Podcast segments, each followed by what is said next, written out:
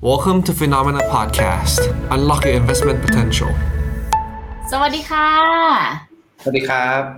สวัสดีคุณพีทแล้วก็สวัสดีคุณผู้ชมทุกคนนะคะในรายการ The Up Trend Q&A Live ทำการสดๆ แบบนี้เป็นประจำทุกวันพุธนะคะ วันนี้กลับมาเจอเป็นโฉมหน้าของพวกเราสองคนคุณพีทครับ เหมือนห่างหายกับการเจอกันสองคนไปนานเหมือนกันนะเนี่ย ครับผมหลังจากมีมือที่สามมาตลอดนะฮะ มีน้องๆเข้ามาช่วยกันนะเอ้ยแต่ว่าใช่ปกติฮะถ้าเราถ้าจำกันได้ถ้าใครเคยเป็นแฟนรายการ The Up Trend มาเนี่ย เมื่อก่อนตอนเราจัดกันสองคนเนี่ย มันจะมีช่วงที่แบบเราจะมาขิงกันเรื่องของแก้วน้ำด้วย วันนี้คุณพิษเป็นแก้วอะไรคะวันนี้แก้วไม่น่ารักฮะ เป็นแก้วธรรมดานะครับแต่มีแอบลายเล็กน้อยถ้า ถ้าว่ากันตามตรงฮะ มันคือของอ่าของชำร่วยวันแต่งงานฮะ ของของของใครสักคนเนี่ยแหละฮะ แล้วแบบผมชอบมาก ตรงที่ว่าเขาแจกมาเราได้ใช้จริงฮะ ก็คือเอาใช้มาตลอดเลยตั้งแต่ได้มาใช่ไหมคะ ใช่ครับ ถือว่าเป็นนี่นี่ไอเดียหนึ่งครับสำหรับใครที่จะแต่งงาน อาจจะแบบเป็นกิมมิคเล็กๆแบบนำความร่มเย็นเข้าบ้านอะไรอย่างนี้ฮะ อ๋อเรียกว่าแบบคอยเติมความรักให้แก่กันในทุกๆวันอะไรอย่างอันนั้นก็ได้ฮะอาดูดีฮะ แต่ว่านี่แก้วน้ำแต่เป็นแบบนี้ค่ะคุณพิษครับผมอ่าอันนี้ถือว่าถือว่ามามาอีกแนวครับผมบำรุงหรือเปล่าฮะกินน้ำมะพร้าว ด้วยแล้วก็รักโลกอย่างนี้เปล่ากินแบบอ๋อเกี่ยวไหมครัเมื่อวานเมื่อวานคุยกับคุณอั้นพอดีไงคะ Bottomliner ครับเราก็แบบคุยกันมีเรื่องของแบบ green energy EV อะไรอย่างนี้มาแบบรู้สึกแบบมีความแบบ global climate อะไรอย่างนี้นิดนึงนะ ก็เลยแบบเออวันนี้กินน้ำมะพร้าว ซึ่งเกี่ยวเปล่าก็ไม่รู้เก็บแพทเชื่อมโยงเป็นศูนย์อะไรอย่างนี้ครับไม่เป็นไรค่ะ เอามา วันนี้ทั้งแต่และคุณพีทเตรียมมาตอบคำถามกับทุกคนเลยนะคะเต็มๆเลยนะในหนึ่งชั่วโมงนี้ก็ถ้าเกิดใครมีคำถามอะไรส่งเข้ามาได้เลยนะคะ เดี๋ยวเราจะไล่ๆตอบกันให้ไปแล้วกันเนาะขออนุญาตไปที่คำถามแรกเลยนะคะคุณพีทพร้อมไหมโอเคค่ะ ของคุณอิสระค่ะ รบกวนสอบถามครับ กรณีถ้าสหรัฐเกิด recession จะส่งผลต่อดอลลาร์ index และ US Treasury 10 year อย่างไรบ้างครับ ก็ผมขออนุญาตตอบตัวหลังก่อนละกันนะครับ จะส่งผลดีฮะต่อในส่วนของตัว US 10 year เนาะส่งผลดีในแง่ที่ว่าจะมีแรงซื้อ และทำให้ในส่วนของตัวราคาขึ้นก็คือ US 10 year yield ปรับตัวลงนะฮะซึ่งไอการปรับตัวลงในที่นี้ครับก็คือมันเป็นเพราะว่าในส่วนของตัว US 10 year yield เนี่ยเป็นตัวแทนของเรื่องของตัวความคาดหวังเศรษฐกิจครับอย่างเช่นมองว่าถ้าในอนาคตเศรษฐกิจจะดี เพราะฉะนั้นเนี่ยครับความจำเป็นที่เขาจะต้องลงทุนในส่วนพวกตราสารหนี้ที่ระยะยาวเพื่อล็อกดอกเบี้ยไว้ เพื่อล็อกดอกเบี้ยเอาไว้ที่ดอกเบี้ยเองเนี่ยอาจจะสูงแล้ว แต่ว่าถ้าเทียบกับหุ้นอาจจะให้ผลตอบแทนน้อยกว่ามันก็น้อย เพราะฉะนั้นในช่วงเศรษฐกิจดีตัวยิวก็เลยขึ้นมันก็จะเป็นตัวของอตัวแทนของเศรษฐกิจในลักษณะนี้ตรงกันข้าม ถ้าในกรณีที่ความกังวลเรื่องเศรษฐกิจชะลอตัวอยู่ในอนาคต คนก็จะเริ่มกังวลเอ๊ะหุ้นจะลงหรือเปล่า หรือเอ๊ะดอกเบี้ยจะลงหรือเปล่า เพราะฉะนั้นเขาก็จะมีแรงเข้าไปซื้อในส่วนของตัวตราสารหนี้ อายุยาวเช่น 10 ปีบ้าง 30 ปีบ้างมากขึ้นทำให้ยิวมันลง เพราะฉะนั้นตัว US 10 year ครับ มันก็เลยเป็นรวมถึงพันธบัตรไทยด้วยก็ตามครับ ที่เป็นอายุยาวเนี่ย เลยเป็นตัวแทนของตัวความคาดหวังเรื่องของเศรษฐกิจ เพราะฉะนั้นถ้าเกิด US เกิด recession US 10 year ตัว yield จะปรับลงหรือราคาปรับขึ้นนั่นเองนะครับส่วนต่อมาของ DXY ครับต้องบอกว่าอันเนี้ย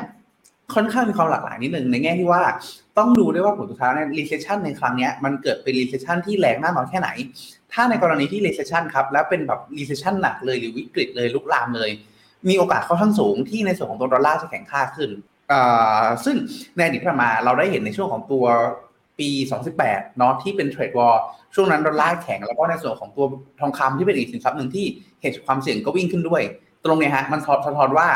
คนเองก็นึกอะไรไม่ออกฮะกลัวมี trade war สงครามกลัวเศรษฐกิจชะลอตัว ก็ยังไปหาในส่วนของตัวพันธบัตรรัฐบาลโดยฝั่งสหรัฐ หรือในส่วนของตัวสินทรัพย์ของฝั่งสหรัฐทำให้มี demand หรือความต้องการซื้อดอลลาร์เพิ่มเติมมากขึ้นดอลลาร์ก็เลยแข็งเพิ่มเติมมากขึ้น แล้วโยงไปทองเมื่อกี้นิดหนึ่ง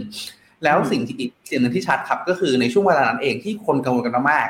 ดอลลาร์คือต้นทุนทางตรงของการซื้อทองคำฮะเพราะฉะนั้นช่วงเวลานั้นที่ทองคำวิ่งพร้อมดอลลาร์แข็งเนี่ยสะท้อนได้อย่างยิ่งเลยครับว่าตลาดเองกลัวมากๆจนกระทั่งผลสุดท้ายแล้วยอมซื้อทองคำในราคาที่แพงขึ้น คือราคาขึ้นด้วย แล้วก็ดอลลาร์ก็แข็งด้วย เพราะฉะนั้นนักลงทุนต่างประเทศอย่างเราที่ จะต้องแลกบาทแลกหยวนแลกอ่าฟรังก์แลกสกุลอะไรก็ตามเป็นดอลลาร์เขาเสียสองต่อ เสียทั้งดอลลาร์แข็งขึ้นแล้วก็ทองคำทองคำสูงขึ้นด้วยครับเพราะฉะนั้นก็เลยเป็นที่มาฮะว่าถ้าเกิดสมมติกรณี recession แล้วเกิดวิกฤตดอลลาร์มีโอกาสแข็งค่อนข้างสูง ยกเว้นยกเว้นกรณีเดียวก็คือ ขออนุญาตเชื่อมโยงไปคำถามเราข้างล่างที่พูดถึงว่านี่นะคะอ่าผิดนัดชำระหนี้ผิดนัดชำระหนี้อ๋ออ่าแล้วนี่สหรัฐเดี๋ยวครันะบ ใช่ฮะอ๋อยังไม่มานะฮะตอบใช่นำไปแล้วผิดในสิงกรณีเหรอะคะอ่าอยู่นี่ครับ เจอแล้วครับอ๋ออ่าโอเคยกเว้นกรณีครับ ที่ความเสี่ยงนั้นเองเนี่ย เกิดขึ้นกับพันธบัตรรัฐบาลสหรัฐ หรือเกิดขึ้นกับในส่วนของตัวรัฐบาลสหรัฐครับ ถ้าวิกฤตข้างในไม่ได้เกิดจากหน่วยตรงเนี้ยโอกาสค่อนข้างน้อยเออไม่ใช่โอกาสค่อนข้างน้อยโอกาสค่อนข้างน้อยที่ดอลลาร์จะอ่อนค่าลงครับ เพราะฉะนั้นถ้าในกรณี recession แล้วเกิดวิกฤตดอลลาร์มักจะแข็งด้วยนะครับเอ่อ แต่ถ้าเกิดว่าปรากฏว่าวิกฤตฮะอ่าถ้า recession เฉยๆครับ แล้วปรากฏว่า recession เป็น mild recession ลบหนึ่ง GDP ลบหนึ่งแล้วทุกแล้วเศรษฐกิจก็ฟื้นกลับมาเหมือนไม่มีอะไรเกิดขึ้น ถ้าเป็นลักษณะเนี้ครับ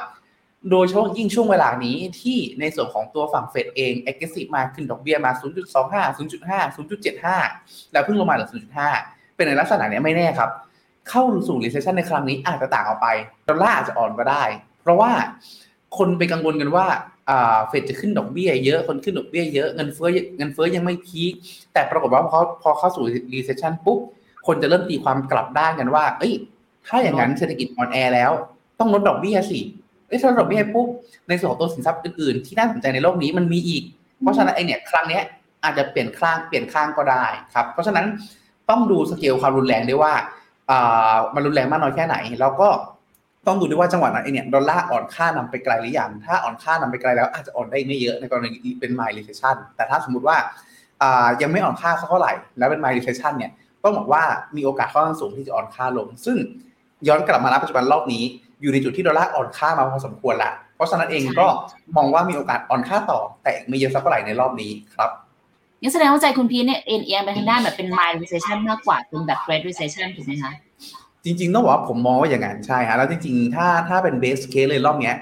ผมมองเป็นแบบ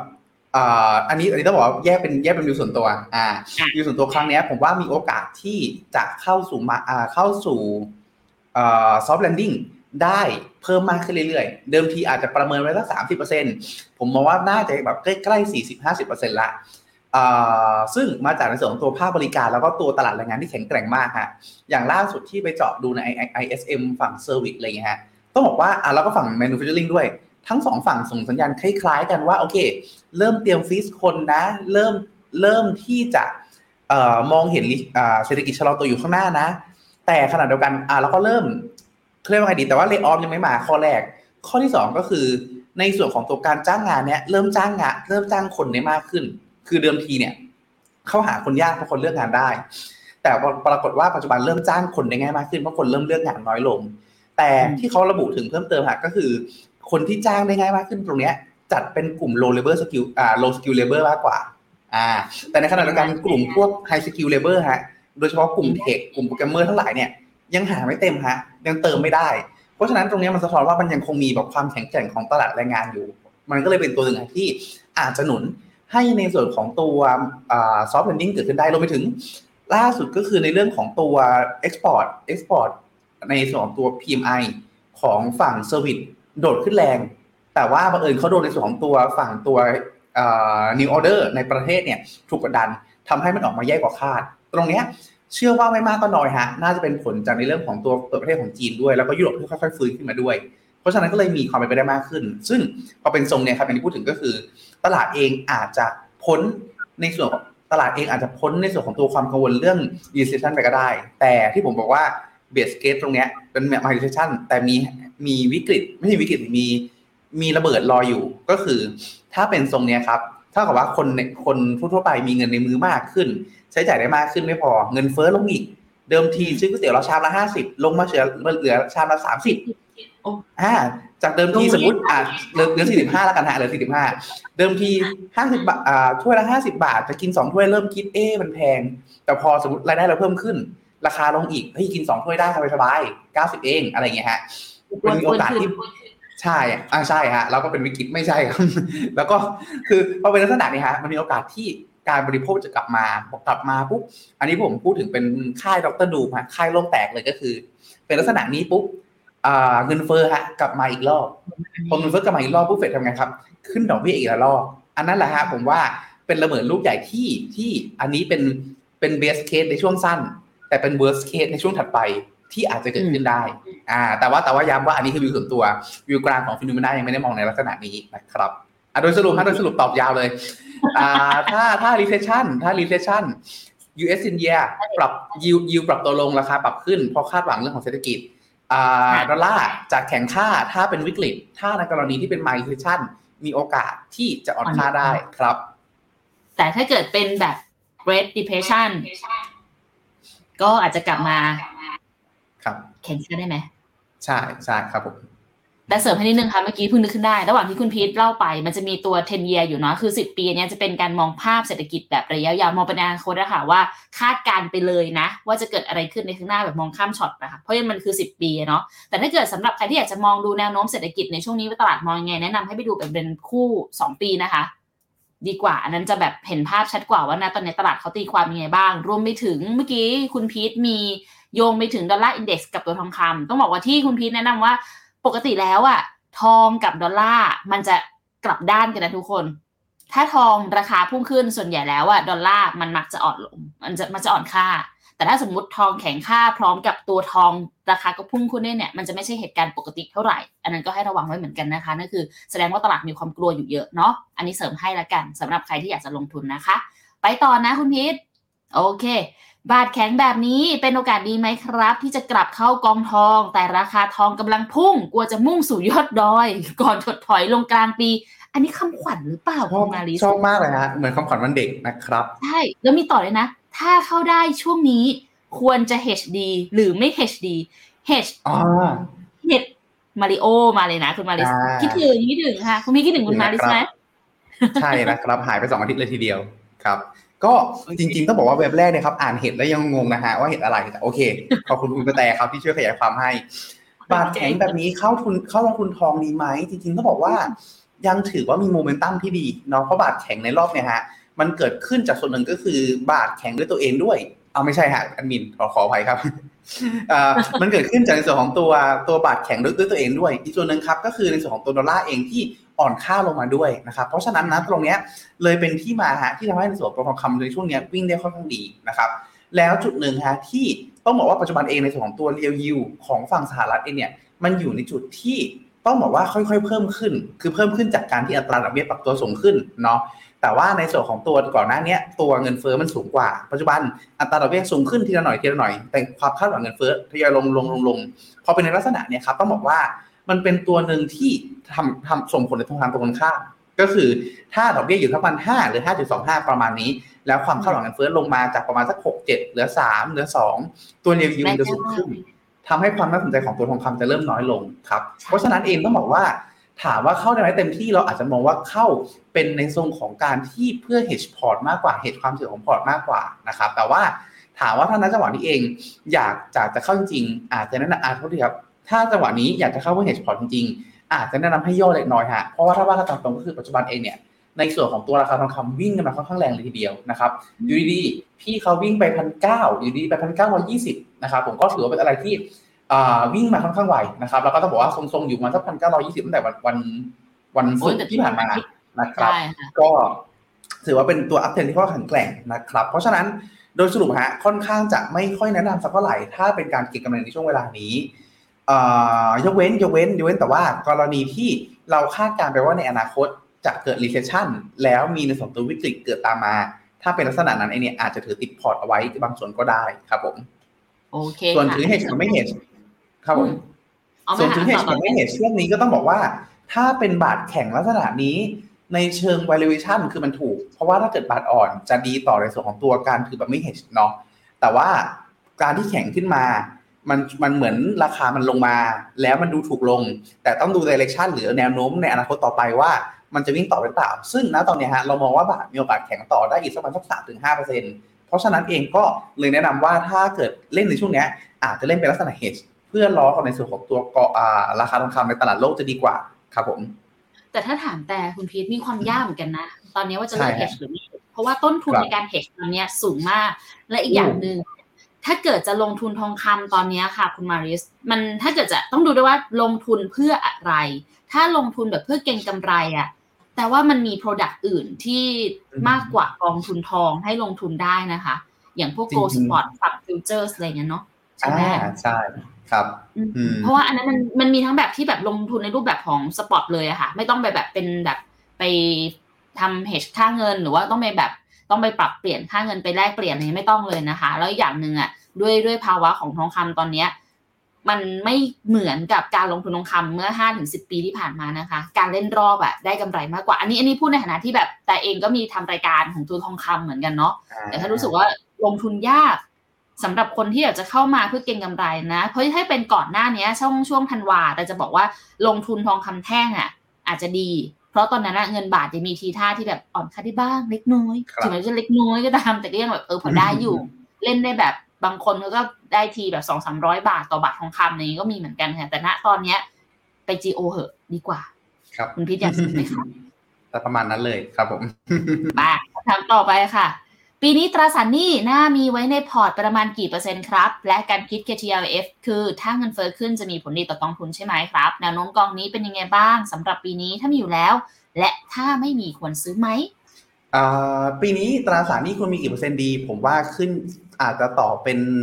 คำตอบที่ดูไม่ช่วยอะไรเท่าไหร่นิดนึงเนาะก็คือผมว่าอาจจะต้องดูดูเป็นเรื่องของตัวความเสี่ยงที่รับได้ครับเพราะเพราะว่าปีนี้ผมเชื่อว่าความผันผวนค่อนข้างแรง เพราะว่าวิวตอนนี้ค่อนข้างแตกกันบางคนมองว่า จบปลายปีเป็นบวก แต่อาจจะบวกจางๆแบบ0.2 2% 3%คือ คืออาจจะขึ้นกลางปีแล้วลงปลายปี อันนี้ก็เป็นวิวหนึ่งบางวิวมองว่าอันเนี้ย bear market rally เฉยๆแล้วเดี๋ยวลงหลังจากนั้นค่อยขึ้นแล้วรัดแรลลี่ยันปลายปีก็มี แต่ว่าหลาย ๆ สิ่งตรงกันฮะก็คือ มองว่าตัวของหุ้นเองค่อนข้าง upside จำกัด แล้วก็มีความผันผวนสูง ถ้าเป็นคนที่รับความเสี่ยงได้ค่อนข้างต่ำผมว่าปีนี้อาจจะแบบ load ในสองตัวตราสารหนี้เยอะๆก็ได้ เพราะว่าหนึ่งเลยก็คือยิวขึ้นมาเยอะ ใช่ฮะ ใช่ยิวขึ้นมาเยอะครับ อย่างตัวอัตราดอกเบี้ยนโยบายของฝั่งสหรัฐเลยห้าเปอร์เซ็นต์ตอนนี้มองกันไปว่าจบที่ประมาณห้าเปอร์เซ็นต์เนาะหรือถ้าเกิดสูงสุดห้าจุดสองห้าถ้าเป็นลักษณะนั้นเนี่ยเราถึงพันธบัตรเฉยก็ได้ห้าเปอร์เซ็นต์กว่าแล้วฮะแต่ตัวกองทุนหุ้นกองทุนตราสารหนี้ทั่วโลกทั่วไปเนี่ยเขามีเล่นทั้งตัวไอ้ investment grade พวกตัว high yield อะไรพวกนี้เลือกกองให้เหมาะสมกับตัวเอง เราจะได้ yield ที่ดีมากขึ้น รวมไปถึง อันนี้เป็นกรณี base case เนาะถ้าถือแล้วราคาอยู่เฉยๆแล้วกิน yield มันก็ได้สักห้าถึงหกเปอร์เซ็นต์ผมว่าก็ไม่แย่เนาะ โดยพี่โดยช่วงยิ่งถ้าเปรียบเทียบกับตลาดหุ้นที่อัพไซด์ข้อจำกัดโดยจริงถ้าเกิดสมมติปลายปีฮะตอนนี้ตลาดไปคาดการณ์แล้วว่าประชุมเฟดครั้งนี้สิ้นเดือนนี้จะขึ้นดอกเบี้ยแค่ศูนย์จุดสองห้าแล้วหยุดขึ้นดอกเบี้ยครับ ทั้งปีเลย แล้วเป็นลดดอกเบี้ยในช่วงประมาณสักการประชุมปลายปีนี้ ถ้าเป็นแบบเบสเคสอย่างนี้จริงนะฮะสิ่งที่เกิดขึ้นก็คือ นั่นหมายความว่าตลาดเองจะมองว่าสหรัฐจะเข้าสู่ recession แล้วจะต้องลดดอกเบี้ย ซึ่งอย่างเหมือนเหมือนการตอบคาถามข้อแรกฮะก็คือ ถ้าในกรณีที่ตลาดมองว่าจะเข้าสู่ recession เราจะได้ในส่วนของตัวผลตอบแทน จากตัว capital gain หรือการเคลื่อนไหวของราคาตราสารหนี้ที่ราคาตราสารหนี้ขึ้น เราได้ทั้งตัว yield แล้วก็ราคาด้วย เพราะฉะนั้นโดยสรุปฮะถ้ากังวลความเสี่ยงเยอะ ผมแนะนำว่าปีนี้โหลดได้เยอะๆไม่ไม่ได้ถือว่าเสียโอกาสเยอะในปีนี้ครับ ก็อาจจะแบบถ้ารับถ้ารับความเสี่ยงได้น้อย 30-50%ผมว่าก็ได้ ปีนี้น่าจะให้รีเทิร์นได้ค่อนข้างชื่นใจ เพราะอย่างกองอย่างยูจีที่เราแนะนำฮะเมื่อไหร่ก็ตามที่ยิวเขาแตะระดับสักหกเจ็ดเปอร์เซ็นประมาณเนี้ฮะปีต่อมาในอดีตเนี่ยต้องบอกว่าเขาให้ยิวอ่าให้ผลตอบแทนหลักประมาณสักสองสิบสามเปอร์เซ็นต์ก็มี คือไม่ใช่ว่ากองฝากไม่ใช่ว่าตราสารหนี้แล้วต้องให้ผลตอบแทนน้อยนะฮะ ถ้าปีที่ดี ปีที่ลดตราดอกเบี้ย มันก็เป็น อ่า มันก็มีศักยภาพในการที่ให้ผลตอบแทนได้ค่อนข้างสูงเช่นเดียวกัน ครับโดยสรุป KTLF ครับต่อมาในส่วนของตัวกองนี้ถูกต้องครับ ก็คือถ้าเงินเฟ้อดีดขึ้น แต่ต้องดูว่าดีดขึ้นในที่นี้ครับเป็นดีดการดีดขึ้นแบบ year on year หรือเอ้เพราะผมเป็นมันออนมันก็คือเป็นการเพิ่มขึ้นแบบเดือนเมื่อเทียบเดือนต่อเดือนครับถึงใช้ผลดี เพราะว่าเขาเป็นการแอดเพิ่มเข้าไป เช่นสมมติเทียบมันออนมันเดือนนี้ที่เดือนก่อนหน้า แล้วเพิ่ม 0.2 ตรงนี้เขาจะต้องไป adjust ในส่วนของตัวการจ่ายอัตราดอกเบี้ยให้เพิ่มขึ้นครับ แต่ถ้าสมมติฮะ เราไปดู year on year มันดีดขึ้นเป็นหกเปอร์เซ็นสมมตินะฮะ แต่มันออนมันเป็นติดลบ ลักษณะเนี้ยเขาจะไป adjust ให้มันลดลงเป็นติดลบแทน เพราะฉะนั้นต้องดูไปมันออนมันเป็นหลัก เราให้มันดีขึ้นเรื่อยๆเขาเราจะได้ในส่วนตัวอัตราดอกเบี้ยเพิ่มขึ้น แต่คล้ายๆกับเมื่อกี้ฮะก็คือไม่ใช่แค่ดูเรื่องของตัวยิวอย่างเดียว มันต้องดูเรื่องของตัวแนวโน้มด้วย แต่ว่าอันนี้ต่างกันนิดหนึ่งในแง่ที่ว่าอ่าไม่ใช่ต่างดิมันมีรายละเอียดเพิ่มเติมนิดหนึ่งฮะในแง่ที่ว่า พอเป็นตราสารหนี้ชดเชยเงินเฟ้อปุ๊บ สิ่งที่สิ่งที่ต้องโฟกัสคู่ๆกับแนวโน้มดอกเบี้ยก็คืออัตราเงินเฟ้อถ้าอัตราเงินเฟ้อมีแนวโน้มที่จะเริ่มชะลอลง ซึ่งปัจจุบันเองก็บอกว่า เดือนที่แล้วชะลอ แต่เดือนนี้เด้งขึ้น อ่า ถ้าเป็นลักษณะเนี่ยครับถือว่าเซอร์ไพรส์นะ ก็อาจจะยังพอบอกได้ แต่ถ้าเดือนต่อไปเริ่มชะลอลงอีก จังหวะนี้ถือว่าไม่ค่อยดี เพราะฉะนั้น KTF มองว่าไม่คุ้มต่อ risk reward ในช่วงนี้มากกว่า ในภาวะที่ทั่วโลก ราคาน้ำมันลงอ่า supply chain disruption เริ่มหายจีนเปิดประเทศก็มีคนอื่นป้อนสินค้า commodity ให้ อะไรลักษณะนี้ทำให้อัตราเงินเฟ้อที่จะได้แรงๆ จากพวกตัวราคาน้ำมันหรืออะไรก็ตามมันยาก ในขณะที่ตัว sticky ฝั่งไทยเองก็อยู่ในจุดที่ยังเด้งขึ้นอยู่ฮะแต่เด้งขึ้นในอัตราที่ชะลอลง คือเหมือนกับว่าใกล้ๆผ่านจุด peak แล้ว เพราะฉะนั้นโดยรวมเลยแนะนำว่าตัว KDW อาจจะเป็นแค่ถ้าใครมีอยู่ พอถือต่อได้ แต่ถ้าใครจะเข้าซื้อใหม่อาจจะไม่ค่อยแนะนำเท่าไหร่ครับผมโอเคคำถามนี้แบ่งออกเป็นสองคำตอบนะคะ ทุกคน ถ้าในส่วนของตัวฝั่งของตราสารหนี้ ปีนี้สามารถโหลดเข้าในพอร์ตได้นะ ถ้าเกิดใครแบบอยากป้องกันความเสี่ยงไว้ก่อนนะคะ ส่วนคำตอบที่ 2สำหรับตัว KTLF ก็คือ มันจะดีกองเนี้ยถ้าเงินเฟ้อเมื่อเทียบมันออนมันอะมันขึ้น แต่อย่างที่บอกว่านะตอนนี้เราเห็นคือมันฟอนมันขึ้นจริงเอ้ยเยียร์เยียขึ้นปะหรือเยียหรือมันออนมันขึ้นนะmonth on month ติดลบ year on year ขึ้นอะอันเนี้ยซึ่งมันมีความแบบเซอร์ไพรส์อยู่มันแบบมันไม่ได้เป็นในทิศทางเดียวกันว่าดอกว่าเงินเฟ้อมันจะขึ้นตลอดอะค่ะ ดังนั้นถ้าเกิดใครมีอยู่ก็โฮไว้ได้แหละ แต่ก็ไม่ได้แนะนำว่าให้ต้องซื้อเพิ่มแล้วนะคะ อาจจะไปเล่นกองอื่นก็ได้ที่เป็นตราสารหนี้เนาะซึ่งจริงๆ อันเนี้ยครั้งที่แล้วคุณพีทมีแนะนำไว้ด้วยนะ นอกจาก UGIS ใช่ไหมคะ UGIS เป็น income ใช่ครับใช่ปะเรามี UGIS เป็นแนวแนวสม่ำเสมอมาเรื่อยๆ ถ้าต้องต้องการต้องการเทช u รี่หรือความปลอดภัยเยอะๆ ก็จะเป็น SCB Globe แต่ล่าสุดฮะ ไม่ใช่ล่าสุดสิก็ออกมาหลายเดือนแล้วล่ะ ก็คือในส่วนของตัวฝั่งทิสโก้มี TUS Treasury ฮะเป็นอีกกองหนึ่งที่ต้องบอกว่าทีมกำลังพิจารณาอยู่เหมือนกันอันนี้เผยไต๋ไว้ก่อนแต่ว่าแต่ว่ายังไม่ confirm นะว่าจะเข้าเป็นแบบ FP หรืออะไรหรือเปล่าแต่ว่า ถ้าใครที่ชอบการ play safe เลย ไม่อยากถือพวกหุ้นกู้เลย TUS Treasury จะตอบโจทย์มากกว่าครับแต่แน่นอนว่ายิวมันจะน้อยกว่า เพราะว่าอ่าความน่าเชื่อถือของพันธบัตรรัฐบาลยังไง มันก็เยอะกว่าตัวหุ้นกู้ของบริษัททั่วๆไปครับ โอเคค่ะเอ้ยวันนี้คำถามตราสารหนี้เยอะเหมือนกันนะ แอบ spoil เหมือนกันละกัน ถ้าเกิดใครติดตาม Exclusive Live FINNOMENA ทุกวันนี้นะคะ เดี๋ยวอาทิตย์นี้จะมีการคุยกันถึงเรื่องของตราสารหนี้ค่อนข้างเยอะเลยนะ ลองไปฟังดูเพิ่มเติมได้ แล้วก็โฆษณาล่วงหน้าฮะ เดี๋ยวพรุ่งนี้อ่า ได้หัวข้อไลฟ์วันพรุ่งนี้ไว้แล้ว ก็จะพูดถึงตลาดตราสารหนี้ค่อนข้างเยอะเลยทีเดียวครับ ก็สามารถติดตามได้พรุ่งนี้ได้พรุ่งนี้คุณพีทไลฟ์กับใครคะกับพี่เจเหรอพรุ่งนี้เอาไม่ไม่ครับพี่เจษกับพี่หยงครับผมอืมอ๋อโอเค สปอยกันไปสปอยกันมาอะมาต่อ อันนี้วันนี้แต่ชอบคำถามคนดูเราจังเลยคุณพีครัทบยุโรปคือเอาไงผมว่าดีโอ้เดี๋ยวเดี๋ยวเดี๋ยวอาทิตย์หน้าเราลองนี่ไหมฮะอ่าประกวดความนี่นะคำถามคำถามสร้างสรรค์ คือเน้นความแปลกอะไม่ไม่ไม่เน้นคำถามมีประโยชน์ ดีไหมเดี๋ยวเดี๋ยวผมลองไปขอ ลองไปขอของขวัญจากมาร์เก็ตติ้งมาสักอันหนึ่งอะไรอย่างเงี้ยฮะอ่า แล้วเดี๋ยวเราบอกกันเองในทีมงาน ได้ได้ได้เฮ้ยอย่างนี้ก็มีนะยุโรปเอาไงดี อินโดสูงไปไหมอินเดียสูงไปเปล่า อันนี้คือเป็นแรปได้แล้วนะคะ เป็นรามครับอีกอันหนึ่งได้เลยเหมือนกันนะเราจะตอบไปเป็นแรปดีไหมคะคุณพีทอย่าเลยฮะเอายุอันโรนี้ปต้องก่อนต้องใช้ค่ะคำว่าต้องใช้คำว่าไม่กล้าจริงๆฮะอ่าโอเคยุโรป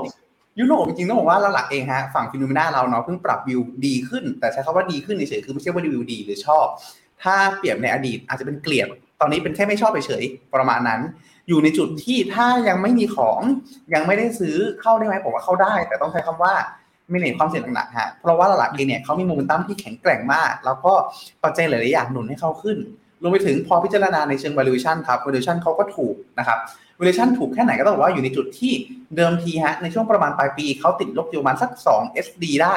ปรากฏว่าปรับตัวขึ้นมาแรงมากฮะขึ้นมาแรงจนปัจจุบันเองเนี่ยฮะอยู่ในจุดที่เอ่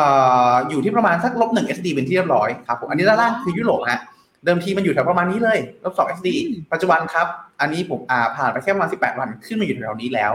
ก็ถือว่าขึ้นมาค่อนข้างเยอะเนาะแต่ถามว่าขึ้นมาตรงเนี้ยมันยังพอมีอัพไซด์อีกไหม ต้องบอกว่าผมไม่อยากให้ความหวังเยอะ แต่ถ้าเกิดคิดในแง่ของ PE relate คือการที่กลับไปเล่น PE กันที่ระดับค่าเฉลี่ย มันยังพอมีอัพไซด์ไปได้อีกประมันสักยี่สิบเอ็ดยี่สิบสองเปอร์เซ็นต์เลยทีเดียว แต่อย่างที่พูดถึงฮะว่าหลักเองเนี่ยในส่วนของตัวในส่วนของตัวปัจจัยต่างๆเนี่ยเป็นผลกับเขาในเชิงที่ไม่ค่อยดีเท่าไหร่นะครับอย่างเช่นเรื่อง recession เองก็ตาม หรือในส่วนของตัวอัตราดอกเบี้ยที่อัตราเงินเฟ้อที่ของฝั่งเขาเองเนี่ยอยู่ในระดับประมาณ 10%ซึ่งถ้าเป็นทรงเนี้ยเท่ากับว่า ในส่วนของตัวฝั่ง ECB ถูก ECB ถูกกดดันให้ต้องขึ้นดอกเบี้ยมากกว่า กดดันเศรษฐกิจมากกว่า ก็เลยเป็นที่มาฮะว่า ถ้ายุโรปมีของอยู่ผมว่าถือต่อได้ถือลุ้นได้ ถ้าใครยังไม่มีเข้าได้ แต่ต้องกำหนด trading stop loss แน่นๆเลยฮะก็คือสมมติเราเข้าที่วันนี้ 458 พอเราดูนงดูแนวปั๊บทะลุแนวนี้ตั้งขึ้นมาฮะอ่า400หลุด 452 เราต้องออก หรือถ้าเกิดทะลุไปอีก 471 ถ้าขึ้นไปทะลุไปแล้วหลุด 471 เราต้องออกลักษณะนี้กำหนดกำหนดจุดเข้าจุดออกให้ชัดเจน บริหารความเสี่ยงดีกว่า เพราะว่าอย่างที่บอกฮะเรามองว่าเรามองเรามุมมองของเราคือจากเดิมทีที่ไม่ชอบเลย ไม่ชอบขี้หน้าเลย ตอนเนี้ยอยู่ในจุดที่เจอหน้าก็ไม่คุยกันเฉยๆมากกว่า ประมาณนั้นฮะให้เห็นภาพ ต่อมาในส่วนของตัวอินโดอินโดก็ต้องบอกว่าเป็นตลาดหนึ่งที่อ่าปีที่แล้วมาค่อนข้างดีฮะแต่ปีนี้เองเนี่ยอยู่ในจุดที่ฟื้นขึ้นมาได้นะครับฟื้นขึ้นมาได้ฟื้นขึ้นมาได้แค่ไหน ก็เล็กน้อยฮะ ไม่เยอะมากแค่ประมาณนี้เนาะซึ่ง ถ้าเราดูในสอง เอ๊ะ อันนี้เหมือนจะผิด IDX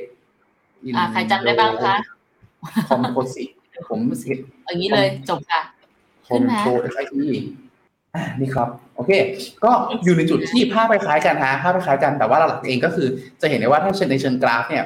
เขายังคงเป็นดาวเทรนอยู่เนาะก็คือทำเป็น lower low high อ่า higher low แล้วก็แล้วก็ผม lower high แล้วก็ lower low ทั้งคู่มาตลอดเลยนะครับ แล้วก็แต่ว่ามีข่าวดีเล็กๆ ก็คือมันมี divergence เล็กๆฮะในส่วนของตัว RSI เพราะฉะนั้น divergence ไม่ได้แปลว่าจะกลับตัวขึ้น แต่ divergence แปลว่าอาจจะหมดแรงขายในในช่วงระยะสั้น ก็คืออาจจะมีลักษณะของการใช้ไม่ออกข้างบ้าง แล้วรอดูสถานการณ์อีกครั้งหนึ่งนะครับ ถ้าในเชิงเทคนิคก็ยังมีความไม่ค่อยน่าสนใจเท่าไหร่ในส่วนของอินโดนะครับรวมไปถึงในเชิงปัจจัยพื้นฐานฮะก็ต้องบอกว่าเป็นตลาดหนึ่งที่ แม้เขาจะมีธุรกิจใหม่ขึ้นมาเยอะ อย่างเรื่องเทคเรื่องแบงก์เรื่องอะไรก็อสังหาอะไรก็ตามที่มีศักยภาพการเติบโตสูง แต่ปัจจุบันครับรอบแรลลี่รอบนี้ที่วิ่งขึ้นมาเนี่ย มันเป็นเลขที่วิ่งขึ้นมาบน commodity related ก็คือเป็นการวิ่งขึ้นมาบนในส่วนของตัวราคาน้ำมันราคาสินค้าโภคภัณฑ์ทั้งหลายปรับตัวขึ้นมากกว่าทำให้ พอราคาน้ำมันราคาสินค้าโภคภัณฑ์เริ่มทรงๆตัว คือลงมาแล้วล่ะแล้วก็เริ่มฟื้นเล็กน้อยแต่อยู่ในระดับที่ต่ำกว่าช่วง peak มากเนี่ยมันก็เลยกดดันในส่วนของตัว ภาพรวมของดัชนีพอสมควร เพราะฉะนั้นเองก็เลยค่อนข้างจะไม่แนะนำครับ ส่วนไม่ใช่ญี่ปุ่นอินเดียอินเดียอินเดีย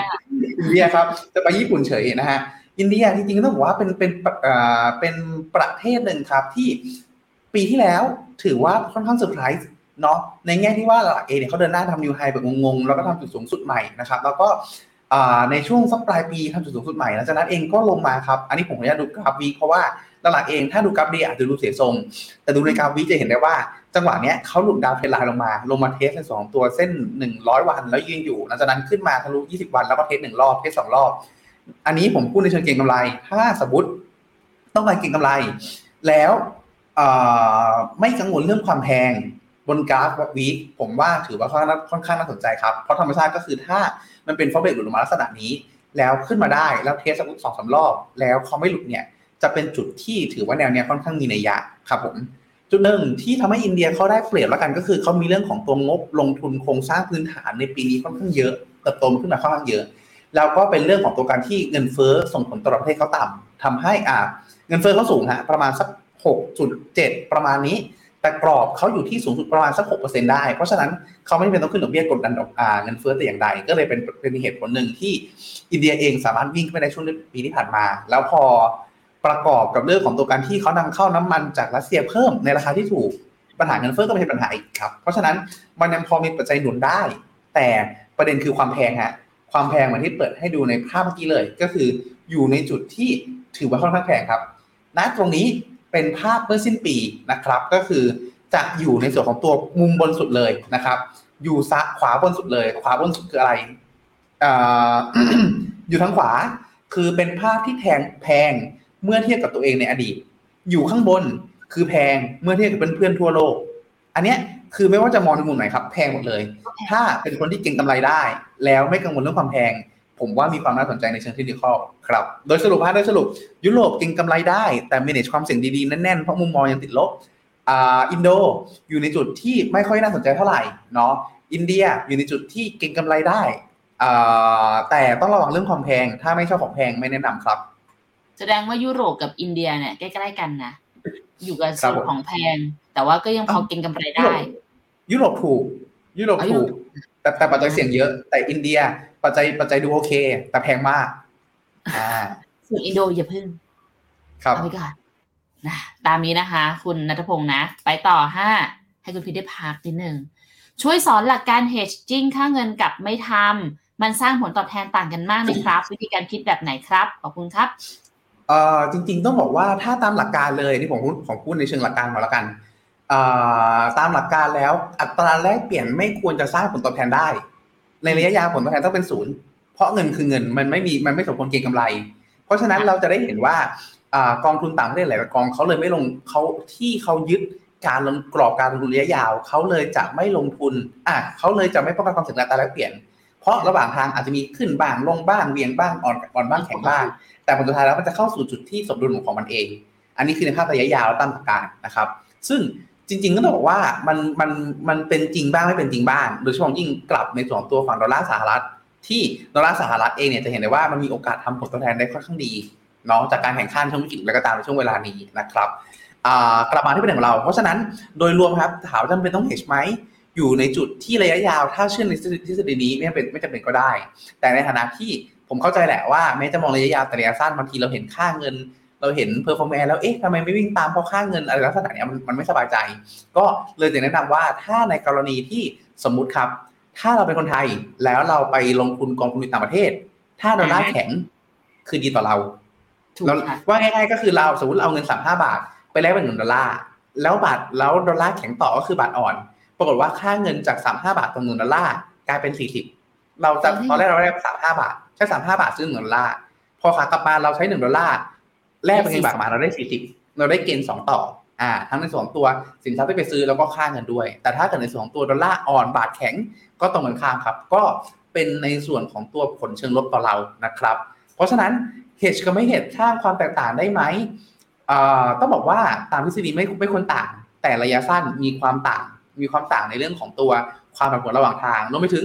กรณีเหตุแต่ถามว่าเหตุแบบชนะร้อยเปอร์เซ็นต์ไหมก็ไม่ใช่ เพราะว่าเหตุเองเนี่ยฮะมันมีเรื่องของตัวต้นทุนในการทำธุรกรรมเข้ามาดูเกี่ยวข้องด้วย อย่างตอนนี้ครับ ตัวค่าเหตุต่อปี คิดเป็นประมาณสักสามจุดสามเปอร์เซ็นต่อปีแล้ว เรียกรวดเรียกง่ายได้ว่าถ้าสมมติ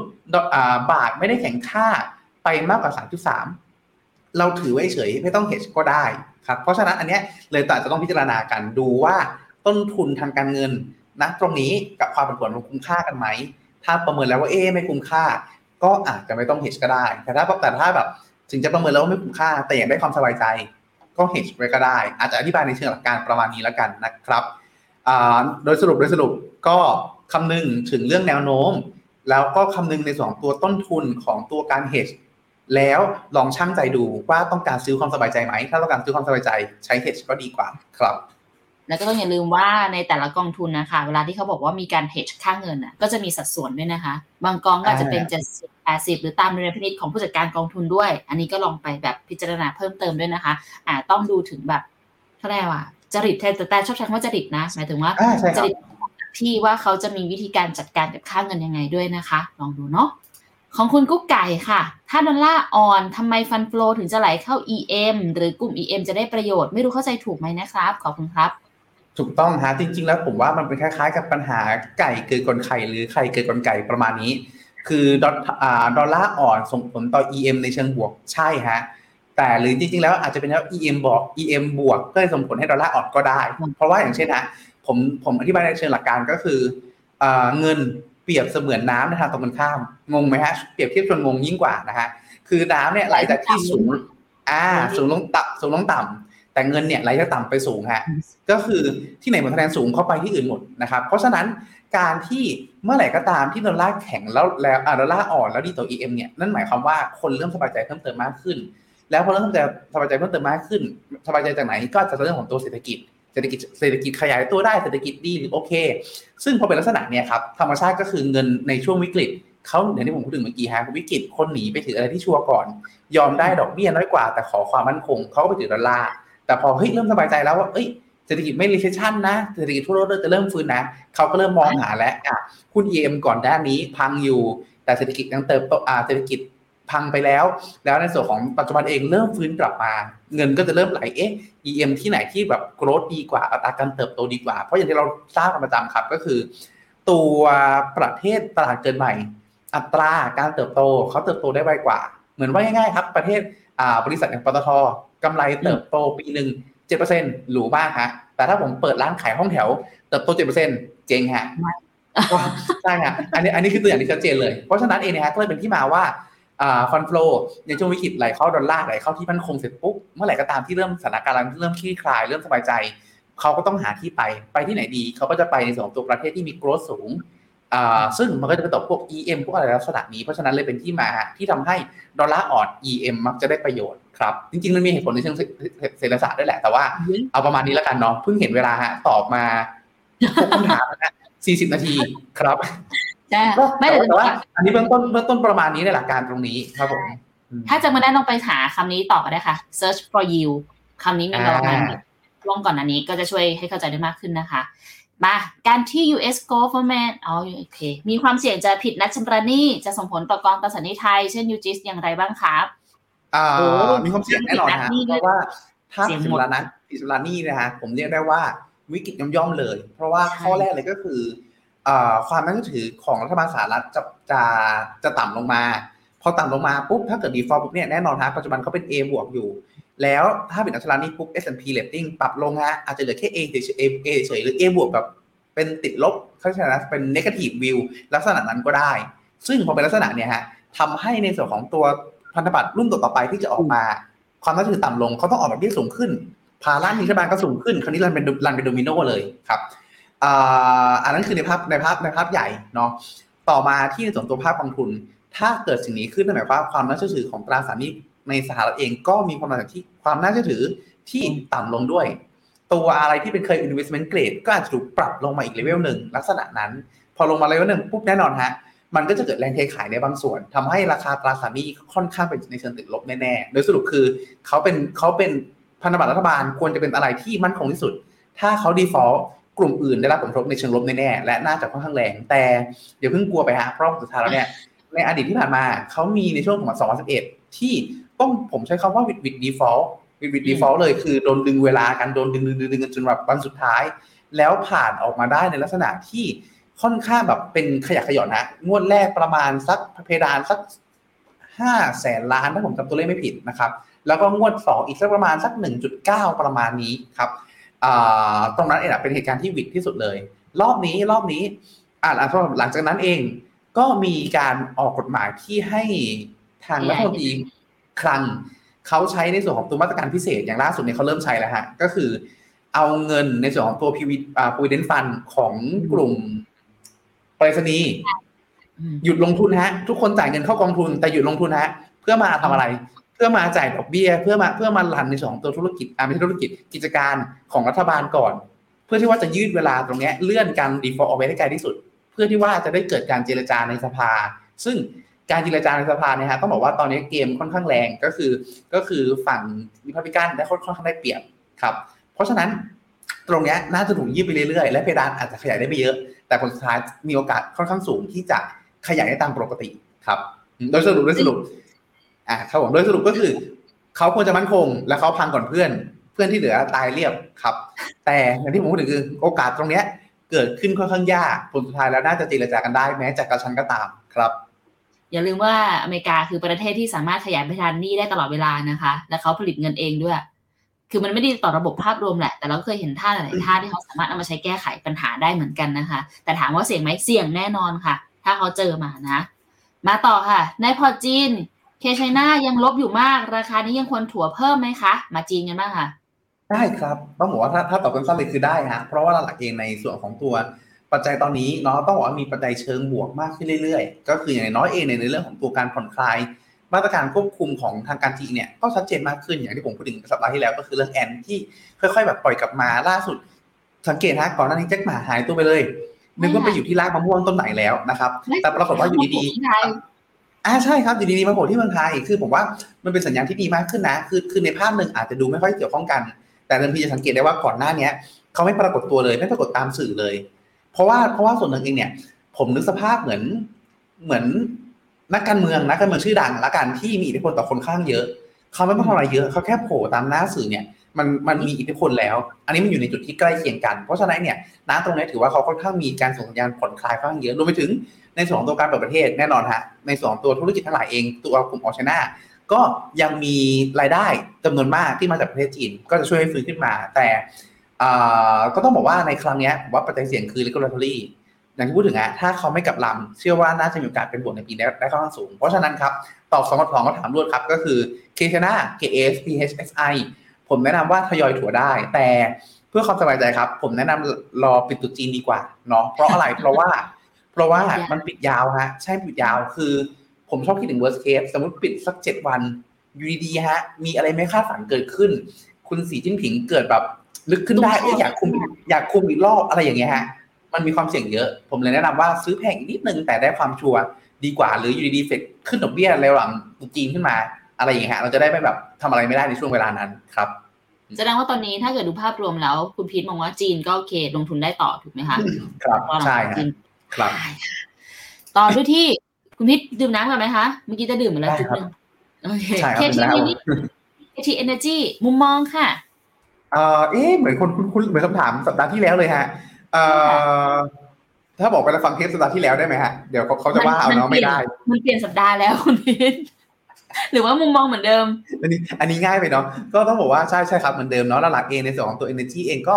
มองในมุมที่ค่อนข้างมีอัตราจำกัดเนาะทั้งในเรื่องของตัว windfall tax แล้วก็ในส่วนของตัว supply ที่เพิ่มขึ้นอย่างที่ผมพูดถึงก็คือหลีกเขากลับมาสู่สูงกว่าช่วงโควิดแล้ว จีนเองก็หา supply จากรัสเซียได้ในลักษณะนี้ เพราะฉะนั้น Energy เองค่อนข้างที่จะมีอัตราจำกัด แต่แน่นอนว่าระหว่างปี มันอาจจะมีโอกาสที่แบบเด้งเป็นรอบเป็นรอบได้ เหมาะกับการเล่นเล่นเป็นรอบมากกว่ายกเว้นแต่ว่าจะมีสมมติฐานว่า Energy อ่าไม่ใช่ Energy ตัว Commodity จะกลับมาอีกครั้งหนึ่งนะครับเช่นเดียวกับ Mining นะเช่นเดียวกับ Mining ก็คือกลุ่ม Mining โอเค อาจจะได้รับเชิงบวกในเรื่องของตัวทางจีนบางส่วนฮะก็ถ้าเป็นท่าเทียบกันสองกองเนี้ย จริงๆ ผมอาจจะแอบบวกเล็กๆ กับ KT Mining มากกว่า เพราะว่า Energy มันชัดเจนว่าหลีกเขาเพิ่มเขาซื้อน้ำมันจากรัสเซียราคาถูกได้ แต่ Mining เขาซื้อจากรัสเซียได้ด้วยบางส่วน แต่ผลสุดท้ายแล้วเนี่ย ฝั่งรัสเซียเองไม่ได้มีแร่ครบทุกชนิด มันจะมีบางกลุ่มที่ได้ผลประโยชน์ ก็เลยอาจจะแบบบวกกันนิดๆแต่โดยสรุปก็คือไม่ค่อยชอบทั้งคู่ ไม่ค่อยแนะนำลงทุนทั้งคู่ แต่ถ้าอยากแต่ถ้าอยากให้เลือกตัวใดตัวหนึ่งแนะนำ Mining ดีกว่าครับ ตอนนี้ก็เป็นหน้าที่ชาวเน็ตแล้วค่ะ ที่ไปดูว่าอาทิตย์ที่แล้วคุณพีทตอบแบบนี้หรือเปล่าเราเล่นอะเปลี่ยนเปลี่ยนเปลี่ยนนิดนึงเปลี่ยนนิดนึงฮะเพราะครั้งที่แล้วตอบว่า Mining ก็ไม่ไม่ไม่แนะนำครับผมน้องจะได้ไปไหนช่วงนี้น้องพักกันอยู่นะคะ เดี๋ยวอาทิตย์หน้ามาใช่ไหมคะคุณพีทน้องครับผมๆ หรือถ้าเกิดอยากให้ใครมาลองบอกได้นะ ไปต่อค่ะ GCH Con เข้าเพิ่มเป็น core พอร์ตเลยดีไหมครับ โอ้ไม่ค่อยแนะนำเป็น core พอร์ตฮะ ผมแนะนำว่าให้มองเป็น thematic มากกว่า แล้วก็ PCH Con เขาเป็น China Consumer ซึ่งพอไปลง Consumer Risk ในส่วนของตัวฝั่งจีนเยอะ มันขึ้นอยู่กับเศรษฐกิจจีน pure ๆเลย แล้วพอไปดูดีๆไส้ในเองเนี่ยมันมีมันมีพวกแบบกลุ่ม tech อยู่ในนั้นด้วย ก็เลยมีความเสี่ยงเฉพาะตัวค่อนข้างเยอะครับ อาจจะแนะนำมองเป็น thematic ฮะสัก 10% ของพอร์ตละกันถ้าชอบมากหรือสูงสุดเลยอาจจะ 15 ละกันครับ เพราะว่าถ้าเราลองไปดูในอดีตย้อนหลังครับ ในส่วนตัว CS CH Con เองช่วงนี้บวกดีเนาะแต่อยากให้ทุกคนนึงถึงช่วงที่เขาดอดาวด้วยว่าเขาก็ดอดาวได้ค่อนข้างแรงครับ เพราะว่าธรรมชาติอะไรก็คือเป็นกองทุนที่เป็นปีติต่างๆแล้วก็ลงทุนในทีมที่มีเรื่องของตัว regulatory risk ค่อนข้างเยอะด้วยครับ โอเคค่ะ ขออนุญาตไปเร็วๆนะคะทุกคน เดี๋ยวตอบไม่ครบเนาะกองทุน KUS Nasdaq เริ่มสะสมไม้ใหญ่ได้หรือยังครับ ผมว่ายังฮะ รอรอดูถ้าเฟดวันสิ้นเดือนนี้ขึ้น 0.25 จริง ผมว่าถ้าใครที่แบบอยากได้ของถูกๆก็ถือว่าน่าสนใจ แต่ถ้าสมมติว่าเฟดสิ้นเดือนนี้เกิดขึ้น 0.5 แล้ว aggressive เนี่ย ทับมือไว้ก่อน อาจจะสมแค่สักสิไม่ใช่ไหมใหญ่ดีกว่าครับ โอเค เราดูก่อนนะคะ เพราะยังไงยังมีอีเวนต์ใหญ่เสร็จสิ้นเดือนเนาะเวียดนามกับจีนยังเข้าได้ไหมคะ และรบกวนแนะนำกองด้วยค่ะ เวียดนามเข้าได้ครับในเชิงในเชิงทั้งในเชิงกราฟในเชิง valuation ถูกหมดเลยนะครับอ่า แต่อันนี้ผมจัดเป็นธีมที่ถูกแต่ยังอาจจะยังไม่ได้วิ่งสักเท่าไหร่เนาะที่ไม่ใช่คำว่าเท่าไหร่เพราะว่าเขาเองวิ่งขึ้นมาได้ระดับหนึ่งแล้ว แต่ช่วงเวลาเนี้ยเป็นแรงซื้อจากต่างชาติเป็นหลักมากกว่าครับรายย่อยยังไม่ค่อยเล่น เพราะฉะนั้นเองวิ่งได้ แต่ไม่ได้วิ่งเร็วหรือวิ่งแรงครับ ก็สะสมได้ครับเพราะถูกด้วย ถ้าแนะนำเราแนะนำเป็นส่วนของตัว principal VNDQ KA นะครับ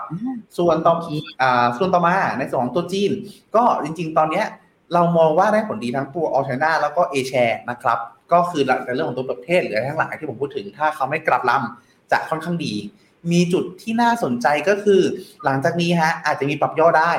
ผมว่าสำคัญสุดเลยก็คือต้องรอดูว่าตัวเลขเศรษฐกิจเป็นยังไง ถ้าถ้าประกาศออกมาแย่ปุ๊บแล้วไม่มีมาตรการตามมาอาจจะย่อได้อีกขาหนึ่ง นะครับ แล้วหลังจากนั้นถ้าถึงมีนาเมื่อไหร่แล้วเขาก็ต้องเศรษฐกิจครั้งหนึ่งน่าจะกลับมาขึ้นได้ค่อนข้างดี ถ้าอยากได้กองแยกกันระหว่าง A share กับ o c e a n a ผมแนะนำเป็น KT A share ขีด A ของกรุงไทย กับ o c e a n a อาจจะเป็น K China ของกสิกร แต่ถ้าได้แบบ two in one เลยกองเดียวจบไปเลย อาจจะแนะนำเป็น B Chin EQ ของบัวหลวง เพราะเขาลงทุน o c e a n a 50 A share 50 ประมาณนี้อะครับผมไปเลือกคัดสรรกันมานะคะ แล้วแต่เลยนะว่าชอบแบบไหนครับ ทำไมกองทุนไทยขายออกตลอดเลยครับ อาจจะเป็นเรื่องของการปรับพอร์ตอันนี้ผมเดาว่าพูดถึงคนไทยเนาะอาจจะเป็นเรื่องของการปรับพอร์ตในช่วงเวลานี้ครับเพราะว่าผมอย่างที่ผมพูดถึงฮะผมว่าปีนี้เราน่าจะได้เห็น sector rotation ค่อนข้างเยอะครับคือดัชนีไม่ทำไม่ทำ high ใหม่ แต่จะมีหุ้นดีๆทำ high ในปีนี้ค่อนข้างเยอะครับเอาละตามดูกันค่ะหลัง BOJ ประกาศผลวันนี้ส่งผลยังไงต่อเงินเยนบ้างครับ เรียกได้ว่าหักปากกาเซียนนะครับ ก็คืออ่อนค่ากันแบบพลาดเลยนะครับ ก็คือเดิมทีตลาดตลาดคาดหวังว่าจะมีการปรับเลนจ์ให้กว้างขึ้น ปรากฏไม่ครับทำเหมือนเดิมก็คือ 0.5 เฉยๆ ก็ถือว่าโดวิชกว่าที่ตลาดคาดการเอาไว้ พอเป็นทรงนี้ปุ๊บเยนก็เลยอ่อนค่านะครับ เพราะฉะนั้นจังหวะนี้ก็เป็นจังหวะที่เยนอ่อนค่า แล้วก็เห็นข้างล่างเหมือนมีคำถามถึงญี่ปุ่นด้วย ก็เลยทำให้ในส่วนตัวตลาดหุ้นญี่ปุ่นเอง ก็ปรับตัวขึ้นได้ค่อนข้างดีครับ อย่างตัววันนี้เองก็ปรับตัวขึ้นมา ปึ๊บนี่เลยครับ แท่งเขียวใหญ่เป็นบั้งไฟนะฮะเพราะฉะนั้นตรงนี้ถ้าใครที่ผมพูดถึงเป็นสัปดาห์ก่อนหน้านู้นเนาะว่าถ้าเกิดต้องการเล่นจริงๆรับความเสี่ยงได้ สามารถเล่นในกรอบตรงนี้ได้ ถ้าใครที่มีอยู่ยินดีด้วยนะครับ ถ้าใครที่ยังไม่มีก็ถ้าต้องการเก็งกำไร ผมแนะนำว่าก็ยังพอเล่นได้เนาะเพราะเราดูในกรอบการวิ่งของเขาเองเนี่ยอยู่ในจุดที่อยู่ในจุดที่เก็งกำไรได้สักห้าถึงหกเปอร์เซ็นต์นะครับ แต่ถามว่าแนะนำขนาดนั้นไหมไม่แนะนำเท่าไหร่เพราะห้าถึงหกเปอร์เซ็นต์ของกองทุนเนี่ยสมมติฮะสมมติเราซื้อวันนี้ เราซื้อวันนี้เมื่อเช้า โดยความที่ว่าคาดหวังว่าเราจะได้อัพไซด์ปรับมาสักเก้าฮะวันนี้วันเดียวหายไปสามเปอร์เซ็นแล้วนะครับ เพราะฉะนั้นโดยสรุปแล้วกันก็ถือว่าถือว่าผิดผิดคาด แล้วก็ทำให้ค่าเงินเยนอ่อน เพราะโดวิชมากกว่าที่คิด แต่ดีต่อตลาดหุ้น เพราะว่าผลสุดท้ายแล้ว เรื่องของคนที่กังวลว่าจะขึ้นดอกเบี้ยเอ็กซ์ซีก็หายไปในระยะสั้นญี่ปุ่นอาจจะมีเด้งได้แรงๆ แล้วค่อยไปกังวลในอนาคตว่าไอการที่ดำเนินนโยบายแบบนี้มันฝืนตลาดโลกมากๆ มันจะสร้างปัญหาอะไรที่ตามมาหรือเปล่านะครับ ก็เลยเป็นที่มาฮะว่าญี่ปุ่นยังค่อนข้างไม่แนะนำครับผมหมายถึงรวมทั้ง mid small ด้วยถูกไหมคะ ใช่ใช่ครับผมโอเคค่ะไปต่อ สวัสดีนะคะคุณแพนดี้ค่ะ แล้วก็ KFGG ทุน 7 บาท ถือต่อไหมครับ SCB เอาไว้ตอนนี้ราคาตอนนี้เข้าดีไหมครับ SCB เวียดผมเดาเป็น SCB เวียดแล้วกัน SCB เวียดได้ฮะอย่างที่พูดถึงเมื่อกี้เวียดนามทยอยสะสมได้นะครับ ถูกมีเติบโตฝรั่งสะสมครับอ่า KTG ทุน7บาทจะถือได้ถือได้ แต่ว่าขออนุญาตว่ายังยังมีดาวไซด์อยู่พอสมควร เพราะช่วงนี้เขาเด้งขึ้นมาแล้วนะครับแต่สะสมเมื่อไหร่ดีสะสมหลังเฟดอยู่ขึ้นดอกเบี้ย ในไม้ใหญ่ๆไม้ใหญ่ๆในช่วงหลังเฟดอยู่ขึ้นดอกเบี้ยนะครับไม้ช่วงเวลานี้เป็นช่วงไม้เลยละกันจะได้ได้ของถูกบางส่วน แล้วได้ของแพงบางส่วนแต่แพงแล้วได้ความชัวร์เพิ่มเติมครับโอเคขอบคุณคุณพี่นะคะตอนแรกก็คิดที่ทำหน้างงแบบกล้องใหม่เหรอ มาค่ะ MA Tech กับ TMB AGLF จะให้เหลือตัวเดียวแต่ตัวไหนทิ้งพี่คะฝากแนะนำทีต้องบอกว่าจริง ๆ แล้วสองกองนี้ค่อนข้างเป็นแนวใกล้เคียงกันฮะ เพียงแต่ว่าในส่วนของตัว MA Tech เนี่ยจะมีความเฉพาะเจาะจงไปเรื่องของตัวเทคโนโลยีโดยเฉพาะเลยนะครับ อย่าง AGF เองเนี่ยเขาเป็นตัวหุ้นเอเชียเอเจแปนที่ที่เป็นโกรดที่เป็นโกรดนะครับเพราะฉะนั้นไอเนี่ยเขาจะมีความกว้างกว่า คือลงเทคก็ได้ลงแบงก์ก็ได้ลงอะไรก็ได้ที่เขามองว่ามีโกรดแต่ MA Tech เนี่ยเขามองในเรื่องของตัวเทคเป็นเพียวๆเลยนะครับเพราะฉะนั้นไอเนี่ยมันเขาเลยจะไปโผล่ที่ในส่วนตัวเทคเพียว ถ้าเราชอบเทคและอยากโฟกัสที่เทค MA Tech ชนะมากกว่าครับแต่ถ้าต้องการการกระจายที่เพิ่มเติมมากขึ้น ความ กระจายความเสี่ยงที่ดีกว่า ผมอาจจะนำ AGF มากกว่าครับอ๋อแล้วก็เพิ่มเติมฮะในส่วนของตัว MA Tech เองเนี่ยเขาไปอยู่ในส่วนของตัวจีนค่อนข้างเยอะด้วย ก็คือมี 2 กองทุนตัวเวลิงตันส่วนหนึ่งก็ถือจีนเยอะสักสามสิบเปอร์เซ็นต์อีกส่วนหนึ่งประมาณสักสามสิบเปอร์เซ็นต์เขาถือเป็นไชน่าเทคโนโลยี ETF เลย เพราะฉะนั้น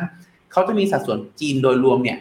อยู่ประมาณสัก40กว่าเปอร์เซ็นต์ได้ ซึ่งถือว่า overweight กองทุน Asia ex Japan ทั่วไปด้วย เพราะฉะนั้นต้องเป็นคนที่ชอบ tech จ๋าเลย กับชอบจีนจ๋าเลย ถึงจะเลือก MA Tech ถ้าไม่ตอบโจทย์สองข้อนี้ แนะนำ AGF ดีกว่าครับผมกองทุนไหนให้ใช้พักเงินแทนพวกเงินสด แทน e-saving คะ เพราะตอนนี้มีข่าวแฮกเกอร์โอนเงินจากบัญชีเราไปบ่อยเลยเลยอยากจะย้ายมากองทุนบ้างเผื่อป้องกันพวกนี้ อ่าขั้นแรกครับ ต้องอย่ากดลิงก์อะไรแปลกๆนะครับ ข้อที่สองครับ ถ้าอยากย้ายจริงๆอ่า ตอนนี้ปีที่แล้วเราจะแนะนำเป็น KFS plus ขีด A เพราะเป็นดอกเบี้ยขาขึ้นนะครับ แต่ปีนี้ดอกเบี้ยฝั่งไทยไม่ได้ขึ้น aggressive อะไรละ ก็อาจจะย้ายมาเป็นพวก KF smart ได้ครับ อืม ก็คือสุดท้ายคือลองย้ายมาเป็นกองตราสารหนี้ก็ได้ แต่เป็นระยะสั้นถูกไหมคะ money market เนาะ โอเค มีกองทุน DAOL Gold อยู่ถือต่อหรือเขาเพิ่ม มีคำแนะนำไหมคะ ถ้า DAOL Gold จริงๆต้องบอกว่า ขอยึดเป็นมุมมองบนทองคำแล้วกันจะไม่ค่อยแนะนำเนาะเพ ราะราะว่าหลักๆเองก็คือทองคำเรามอง upside จำกัดนะครับ แต่ถ้าเกิดพูดถึงลึกๆยาวๆเนี่ย DAOL Gold เขาเล่นทั้งทองทั้งเงิน แล้วก็เหมืองทองได้ด้วยหลายอย่าง เพราะฉะนั้นเนี่ยการเคลื่อนไหวอาจจะไม่ได้ตรงกับทองคำเป๊ะๆร้อยเปอร์เซ็นต์ถ้าเก็งกำไรอาจจะแนะนำพวกกองพาสซีฟดีกว่าครับ แต่ถ้าเกิดแบบ aggressive เลยคาดหวังผลตอบแทนสูงกว่า ก็ยังก็ก็เลือกได้ แต่โดยวิวแล้วเราไม่ค่อยแนะนำครับ ตราสารหนี้ยังมีในพอร์ตแต่ยังไม่มีงบแพลนว่าต้นมีนาจะซื้อยังทันไหมคะ หรือแนะนำ ยังทันฮะยังทัน ยังแนะนำไม่แะำไม่ทันไม่หรอไม่ทันไม่ทันไม่ทันโอเค ทันครับยังทันครับ เพราะว่าอย่างที่ผมพูดถึงก็คือถ้าถ้าตามดอทพลอตของตลาดเฟดคาดว่าจะอยู่ขึ้นดอกเบี้ยช่วงกลางปีอะไม่ใช่ดอทของตลาดดอทพลอตของเฟดดอทพลอตของเฟดดอทพลอตของเฟดฮะเริ่มเลยดอทพลอตของเฟดมีมีรอเรือด้วยดอทดอทพลอตของเฟดนะครับเฟดคาดว่าจะหยุดขึ้นดอกเบี้ยในช่วงกลางปี แล้วไม่ลดดอกเบี้ยนะครับอืมซึ่งถ้าตัดเป็นตามคาดการณ์ของเฟดซื้อซื้อมีนาอย่างทัน แต่ตอนนี้ตลาดเขา price in ข่าวดี price in ความคาดหวังสูงมากจนเกินไป ก็ทำให้อาจจะวิ่งนำไปก่อน แต่ถึงแม้เป็นจริงเนี่ยผลสุดท้ายแล้วอย่างที่ผมพูดถึงนะว่ายิวอยู่ที่ประมาณสัก5%บวกบวกๆก็ถือว่าไม่แย่ แล้วถ้าเกิดว่าสิ่งที่ตลาดคาดการณ์ถูกต้องแล้วเฟดผิด recession จริง มันจะมีเงินไหลเข้าลงทุนในสองตัวตราสารหนี้อีก เราอาจจะซื้อแพงกว่าเขานิด แต่ก็ยังมีอัพไซด์อยู่ครับอืม โอเคค่ะ แสดงว่ายังทันอยู่นะคะ เพราะถ้าตามแบบครับผม Fed dot plot แหมเริ่มเริ่มเริ่มเบลอตามผมนะฮะพูดเพี้ยนพูดผิดกันไปไม่เป็นไรค่ะ ถือว่าทันนะ principal APDI กับ GOPP เข้าถั่วได้หรือยังครับอ่า IPI เข้าถั่วได้ครับ GOPP อาจจะรออีกนิดเนาะเพราะเรามองเป็นเรื่องของตัวกอง global มากกว่า ซึ่ง global เองก็เรามองว่ารอบนี้เป็น bear market rally ขึ้นเพื่อเตรียมลงเฉยๆนะครับ ก็อาจจะรอ สักประมาณสักเดือน 4 เดือน 5 หรือกลางปี น่าจะได้จุดที่ค่อนข้างต่ำกว่าในสองตัว GOPP ครับไปค่ะ รอเดือนสามเดือนสี่นะ หุ้นไทยในตอนนี้ค่ะ ขึ้นหรือลงครับโอ้โห แล้วหุ้นสหรัฐยากเลยขึ้นหรือลงครับ ยากจังคำถามสั้นนะแต่ยากเอ่อผมขออนุญาตตอบหุ้นสหรัฐก่อน ผมมองว่าระยะสั้นขึ้น ระยะสั้นขึ้น ช่วงนี้อะไรก็ตามมาข่าวอยากหาอยากหาเรื่องขึ้นมากเราจะเห็นได้ว่า อะไรก็ตามประกาศมาไม่ดีเขาขึ้น อะไรก็ตามประกาศมาไม่ดี หรือหรือประกาศดีก็ตามแต่ดีแบบไม่ได้ดีขึ้นสักเท่าไหร่อะไรเงี้ยฮะเขาจะคาดว่าเฟดจะลดดอกเบี้ยทันที ซึ่งอันนี้ผมว่าฝั่งสหรัฐขึ้น แต่ฝั่งไทยเนี่ยยาก ถ้าพูดถึง SET Index ผมไม่กล้าฟันธงเพราะผมมองว่าปีนี้น่าจะเป็นเซกเตอร์โรเ t ชันเราจะได้เห็นการหมุนตัวเล่นไปเรื่อยๆ ถ้าหุ้นไทยเลือกถูกตัวปีนี้ผมว่าแม้ SET Index จะไม่ทะลุพันเจ็ดร้อยยี่สิบเราก็มีกำไรหลายร้อยเปอร์เซ็นต์ได้ครับ เพราะฉะนั้นโดยสรุปคือหุ้นไทย selective หุ้นสหรัฐผมว่าระยะสั้นขึ้นฮะอืมฟันธงนะคะ ขอบคุณสำหรับข้อมูลนะครับ ผมก็คิดว่าเก็บแบบออมทองน่าจะคอนโทรลราคาได้ดีกว่าทองรกว่ากองรวม แต่ตอนนี้กำลังสนุกกับการแลกอ๋อจ้ะแสดงว่าพี่เห็นจะไปเที่ยว ใช่กลัวติดได้ออกไม่ได้ ไปเที่ยวแหละ ทรงเนี้ยเลยแบบจ้ะพออ่านจบปุ๊บจ้ะเลยไม่ใช่อะไรขาค่ะปีนี้กอง S&P 500 เหมาะสำหรับ RMF ไหมครับ ก็จริง ๆ ผมไม่อยากใช้คำว่าปีนี้เฉยๆเนาะอยากให้มองภาพโครงของพอร์ตเราในระยะยาวมากกว่า เพราะว่า การซื้อ RMF เป็นการลงทุนเพื่อระยะยาวหลังเกษียณมากกว่าครับ ก็เลยอาจจะลองดูเช็คในพอร์ตก่อนว่า คุณวิกจังนะครับ ถ้าอ่านผิดนะขออภัยนะฮะว่าปัจจุบันเองเนี้ยเรามีอ่า IMF ที่เป็นหุ้นอเมริกาเท่าไหร่จีนเท่าไหร่อะไรเท่าไหร่ แล้วลองลอง blend ดูว่าทั้งพอร์ตมีอะไรเท่าไหร่บ้าง น่าจะดีกว่าที่เป็นดูตัวตัวๆไปครับ สมมุติสมมุติถ้ากรณีที่อยากปรึกษาในเชิงลึกก็ add LINE FINNOMENA PORT มาก็ได้นะครับ ติดต่อ tag คุณพิทก็ได้ลักษณะนี้เพื่อให้คำปรึกษานะครับ ขอแอบ spoil นิดนึงได้ไหมเมื่อกี้ลืมค่ะ แล้วเพิ่งนึกขึ้นได้ครับผมถ้าเกิดเห็นมีแบบคำถามกองทุนหุ้นไทยมาค่อนข้างเยอะ อาทิตย์หน้าเดี๋ยวเชิญพี่ปิงมานะคะ ในรายการ Expert อ่า Delivery วันอังคารในรายการนี้เหรอครับ เอาไม่ทัน คุณพีทอยากให้หรือมาว่าจะปะเชิญในล่ะรายการนี้อย่าเลยครับจริงใจพี่ปิงฮะใช่เพราะพี่ปิงงานเยอะอยู่เหมือนกันค่ะ พยายามจะเอามา ใช่ใช่อะไปต่อค่ะ กองทุนจีนถ้ามีเซ็นได้สามร้อยอยู่ในพอร์ตอยู่แล้วหนึ่งกองอยากจะเพิ่มอีกกองควรเพิ่มกองไหนดีครับอาจจะถ้ากองไหนที่มีอยู่อะ ใช่ฮะอันนี้ยากเลยคือ ผมไม่มั่นใจว่ามี CSI 300 อยู่แล้ว ใช่ไหม ถ้ามีอยู่แล้ว อาจจะแนะนำเพิ่มออชนาก็ได้เนาะแต่ไม่มั่นใจว่าเลือกกองไหนอยู่เลยไม่กล้าตอบจริงแต่ถ้าเกิดสมมติอย่างที่พูดถึงเมื่อกี้ฮะถ้า A share เราแนะนำ KT A share คิด A ถ้าออชนาเราแนะนำเอ่อ K share คิด A วงเล็บ A ด้วย จะได้สะสม ถ้าเป็นอย่างละครึ่ง 50 50 เราแนะนำ B ชิน EQ ในอื่นใดครับ ต้องดูก่อนว่าไอตัวที่เรามีอยู่ตัวอะไร นะฮะจะได้บอกสไตล์ถูกกลัวเดี๋ยวแบบสไตล์มันซ้ำซ้ำเกินกันเกินไปครับผม ไปค่ะ กอง KFH Japan D ควรถือต่อหรือสวิชไปกองไหนดีครับ ตอนนี้ติดลบอยู่ยี่สิบเปอร์เซ็นต์อาจจะถือต่อได้อีกระยะหนึ่งครับผมอันนี้ขออนุญาตเอากราฟขึ้นจอเนาะก็ยังพอมีครับในส่วนของตัวรอบของเขานะครับ ที่ซึมซับข่าวดีอย่างในเรื่องของตัว BOJ dovish กว่าที่คิดนะครับ ก็มี upside ฮะอยู่ที่ประมาณสัก 6%ถึงประมาณสัก 9%ประมาณนี้ ก็กำหนด trailing stop loss ขึ้นมาเรื่อยๆครับก็คือสมมติทะลุแนวประมาณสัก27,100 แล้วไปต่อไม่ไหวก็ขาย หรือถ้าเกิดสมมติทะลุขึ้นมา28,000 แล้วจะหลุด 27,900 ก็ขายลักษณะนี้ละกันนะครับสวิตไปไหนดี ช่วงเวลานี้2 2กลุ่มที่เราแนะอ่าสามกลุ่มที่เราแนะนำฮะคือเวียดนามจีน แล้วก็ถ้าแบบไม่เอ็กซ์ซีฟมากอาจเป็นตราสารหนี้ก็ได้นะครับ ก็สำหรับคนติดญี่ปุ่นอยู่รอนิดนึงไม่ใช่รอสิใช้คำว่า ลุ้นลุ้นรีบาวขึ้นมา น่าจะได้คืนทุนมาบางส่วนแล้วย้ายไป3 asset เมื่อกี้จะดีกว่าครับผม โอเคค่ะ ไปต่อค่ะ MEGA10ค่ะมีอยู่แล้วควรซื้อเพิ่มช่วงไหนดีคะ MEGA10มีเอ่อช่วงไหนดี จริง ๆ ต้องบอกว่าใช้เดียววิวเดียวกับในสองตัวสหรัฐได้เลยเนาะไม้เล็กในช่วงนี้แล้วไม้ใหญ่ในช่วงของตัวหลังเฟดละกันนะครับ เพราะว่าตลาดเองสหรัฐเองมีโอกาสที่จะเข้าสู่ recession อยู่ แต่สมมติฮะสมมติ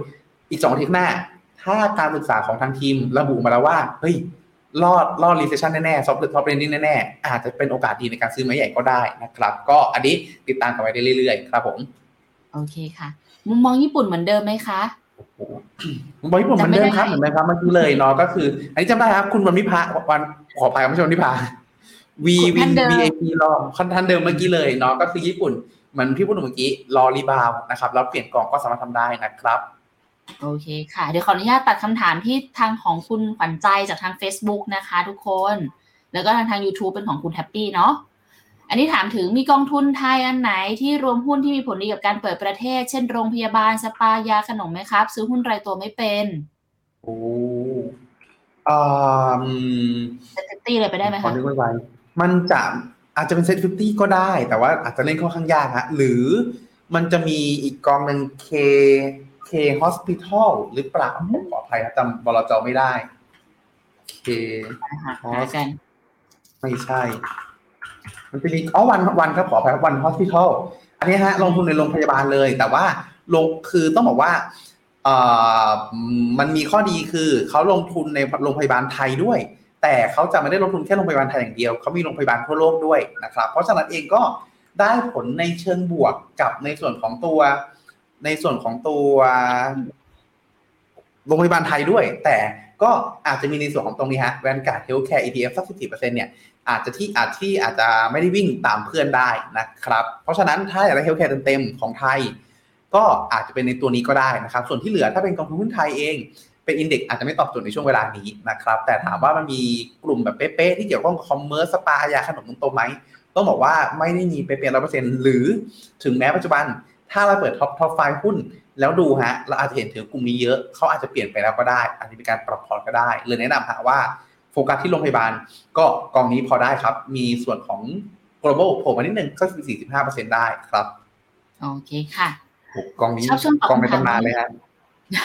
One Hospital ใช่ไหมคะใช่เพราะผมไม่ได้ไม่แทบจะไม่ได้รู้สึกนานมากนะครับ อืมจริงจริงจริงเคชัยนากำไร 8.82%ขายหรือรอดีคะ รอฮะช่วงเวลานี้ถ้าเราทนติดลงมาได้นานๆในถึงกล้องอื่นนะฮะช่วงเวลานี้เป็นช่วงเวลาที่เราควรกอบโกยฮะก็คือกินไม้กินคำให้กินให้ได้คำใหญ่ที่สุด เพื่อที่ว่าจะได้พอชดเชยกับในส่วนของตัวที่เราลอสในช่วงก่อนหน้า อันนี้คุณขอท่านเดิมอ่านชื่อถูกขอไปจริงๆฮะพยายามอ่านชื่อหลายรอบแล้วนะครับ สมมติอ่า